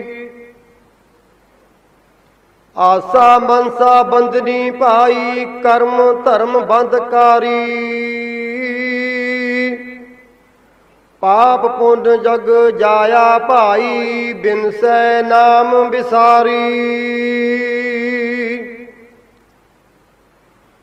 ਆਸਾ ਮਨਸਾ ਬੰਧਨੀ ਭਾਈ, ਕਰਮ ਧਰਮ ਬੰਧਕਾਰੀ। ਪਾਪ ਪੁੰਨ ਜਗ ਜਾਇਆ ਭਾਈ ਬਿਨਸੈ ਨਾਮ ਵਿਸਾਰੀ। ਇਹ ਮਾਇਆ ਜਗ ਮੋਹਣੀ ਭਾਈ, ਕਰਮ ਸਭੇ ਬੇਕਾਰੀ। ਸੁਣ ਪੰਡਿਤ ਕਰਮਾਕਾਰੀ। ਜਿਤ ਕਰਮ ਸੁਖ ਉਪਜੈ ਭਾਈ, ਸੋ ਆਤਮ ਤਤ ਵਿਚਾਰੀ ਰਹਾਉ। ਸਾਸਤ ਬੇਦ ਬਕੈ ਖੜੋ ਭਾਈ, ਕਰਮ ਕਰ ਸੰਸਾਰੀ। ਪਾਖੰਡ ਮੈਲ ਨਾ ਚੁਕਈ ਭਾਈ, ਅੰਤਰ ਮੈਲ ਵਿਕਾਰੀ। ਇਨ ਵਿਦ ਡੂਬੀ ਮਾਕੁਰੀ ਪਾਈ, ਉਂਡੀ ਸਿਰ ਕੈ ਭਾਰੀ। ਦੁਰਮਤ ਕਣੀ ਬਗੁੱਤੀ ਪਾਈ, ਦੂਜੇ ਪਾਏ ਖੁਆਈ। ਬਿਨ ਸਤ ਗੁਰ ਨਾਮ ਨ ਪਾਈਐ ਭਾਈ, ਬਿਨ ਨਾਮੈ ਭਰਮ ਨਾ ਜਾਈ। ਸਤਗੁਰ ਸੇਵੇ ਤਾਂ ਸੁਖ ਪਾਏ, ਭਾਈ ਆਵਣ ਜਾਣ ਰਹਾਈ। ਸਾਚ ਸਹਿਜ ਗੁਰ ਤੇ ਉਪਜੈ ਭਾਈ, ਮਨ ਨਿਰਮਲ ਸਾਚ ਸਮਾਈ। ਗੁਰ ਸੇਵੇ ਸੋ ਬੂਝੈ ਭਾਈ ਗੁਰ ਬਿਨ ਮਗ ਨਾ ਪਾਈ। ਜਿਸ ਅੰਤਰ ਲੋਭ ਕੇ ਕਰਮ ਕਮਾਵੇ ਭਾਈ ਕੂੜ ਬੋਲ ਬਿਖ ਖਾਈ। ਪੰਡਿਤ ਦਹੀ ਬਿਲੋਈਐ ਭਾਈ, ਵਿੱਚੋਂ ਨਿਕਲੇ ਤਥ। ਜਲ ਮਥੀਐ, ਜਲ ਦੇਖੀਐ ਭਾਈ, ਇਹ ਜਗ ਏਹਾ ਬਥ। ਗੁਰ ਬਿਨ ਪਰਮ ਚੁਕਾਈਐ ਭਾਈ, ਘਟ ਘਟ ਦੇਖ ਅਲਖ। ਏ ਜਗ ਤਾਗੋ ਸੂਤ ਕੋ ਭਾਈ, ਦੈ ਦਿਸਤਾ ਬਾਧੋ ਮਾਇ ਬਿੰਦ ਗੁਰ ਗਾਂਠ ਨਾ ਛੁਟਈ ਭਾਈ, ਥਾਕੇ ਕਰਮ ਕਮਾਏ। ਇਹ ਜਗ ਪਰਮ ਭੁਲਾਇਆ ਭਾਈ, ਕਹਿਣਾ ਕਿਛੂ ਨਾ ਜਾਏ। ਗੁਰ ਮਿਲਿਐ ਪਉਬਨ ਬਸੈ ਭਾਈ ਪੈ ਮਰਣਾ ਸਚ ਲੇਖ। ਮਜਣ ਦਾਨ ਚੰਗਿਆਈਆਂ ਪਾਈ ਦਰਗਹਿ ਨਾਮ ਬਿਸੇਖ ਗੁਰ ਅੰਕਸ ਜਿਨ ਨਾਮ ਦਰੜਾਇਆ ਪਾਈ ਮਨ ਬਸਿਆ ਚੁਕਾ ਭੇਖ। ਇਹ ਤਨ ਹਾਟ ਸਰਾਫ ਕੋ ਭਾਈ ਬਖਰ ਨਾਮ ਬਾਪਾ ਅਪਾਰ। ਇਹ ਵਖਰ ਬਾਪਾਰੀ ਸੋਧੜੈ ਪਾਈ ਗੁਰ ਸ਼ਬਦ ਕਰੇ ਵਿਚਾਰ। ਤਨ ਬਾਪਾਰੀ ਨਾਨਕਾ ਪਾਈ ਮੇਲ ਕਰੇ ਵਪਾਰ। ਇਹ ਬਖਰ ਵਪਾਰੀ ਜੋਧੜੈ ਭਾਈ ਗੁਰ ਸ਼ਬਦ ਕਰੇ ਵਿਚਾਰ। ਧਨ ਵਪਾਰੀ ਨਾਨਕਾ ਪਾਈ ਮੇਲ ਕਰੇ ਵਪਾਰ। ਤਨ ਵਪਾਰੀ ਨਾਨਕਾ ਪਾਈ ਮੇਲ ਕਰੇ ਵਪਾਰ। ਵਾਹਿਗੁਰੂ ਜੀ ਕਾ ਖਾਲਸਾ। ਵਾਹਿਗੁਰੂ ਜੀ ਕੀ ਫਤਿਹ।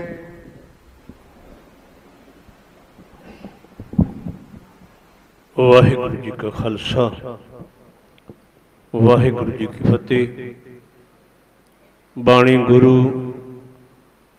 ਗੁਰੂ ਹੈ ਬਾਣੀ ਵਿੱਚ ਬਾਣੀ ਅੰਮ੍ਰਿਤ ਸਾਰੇ।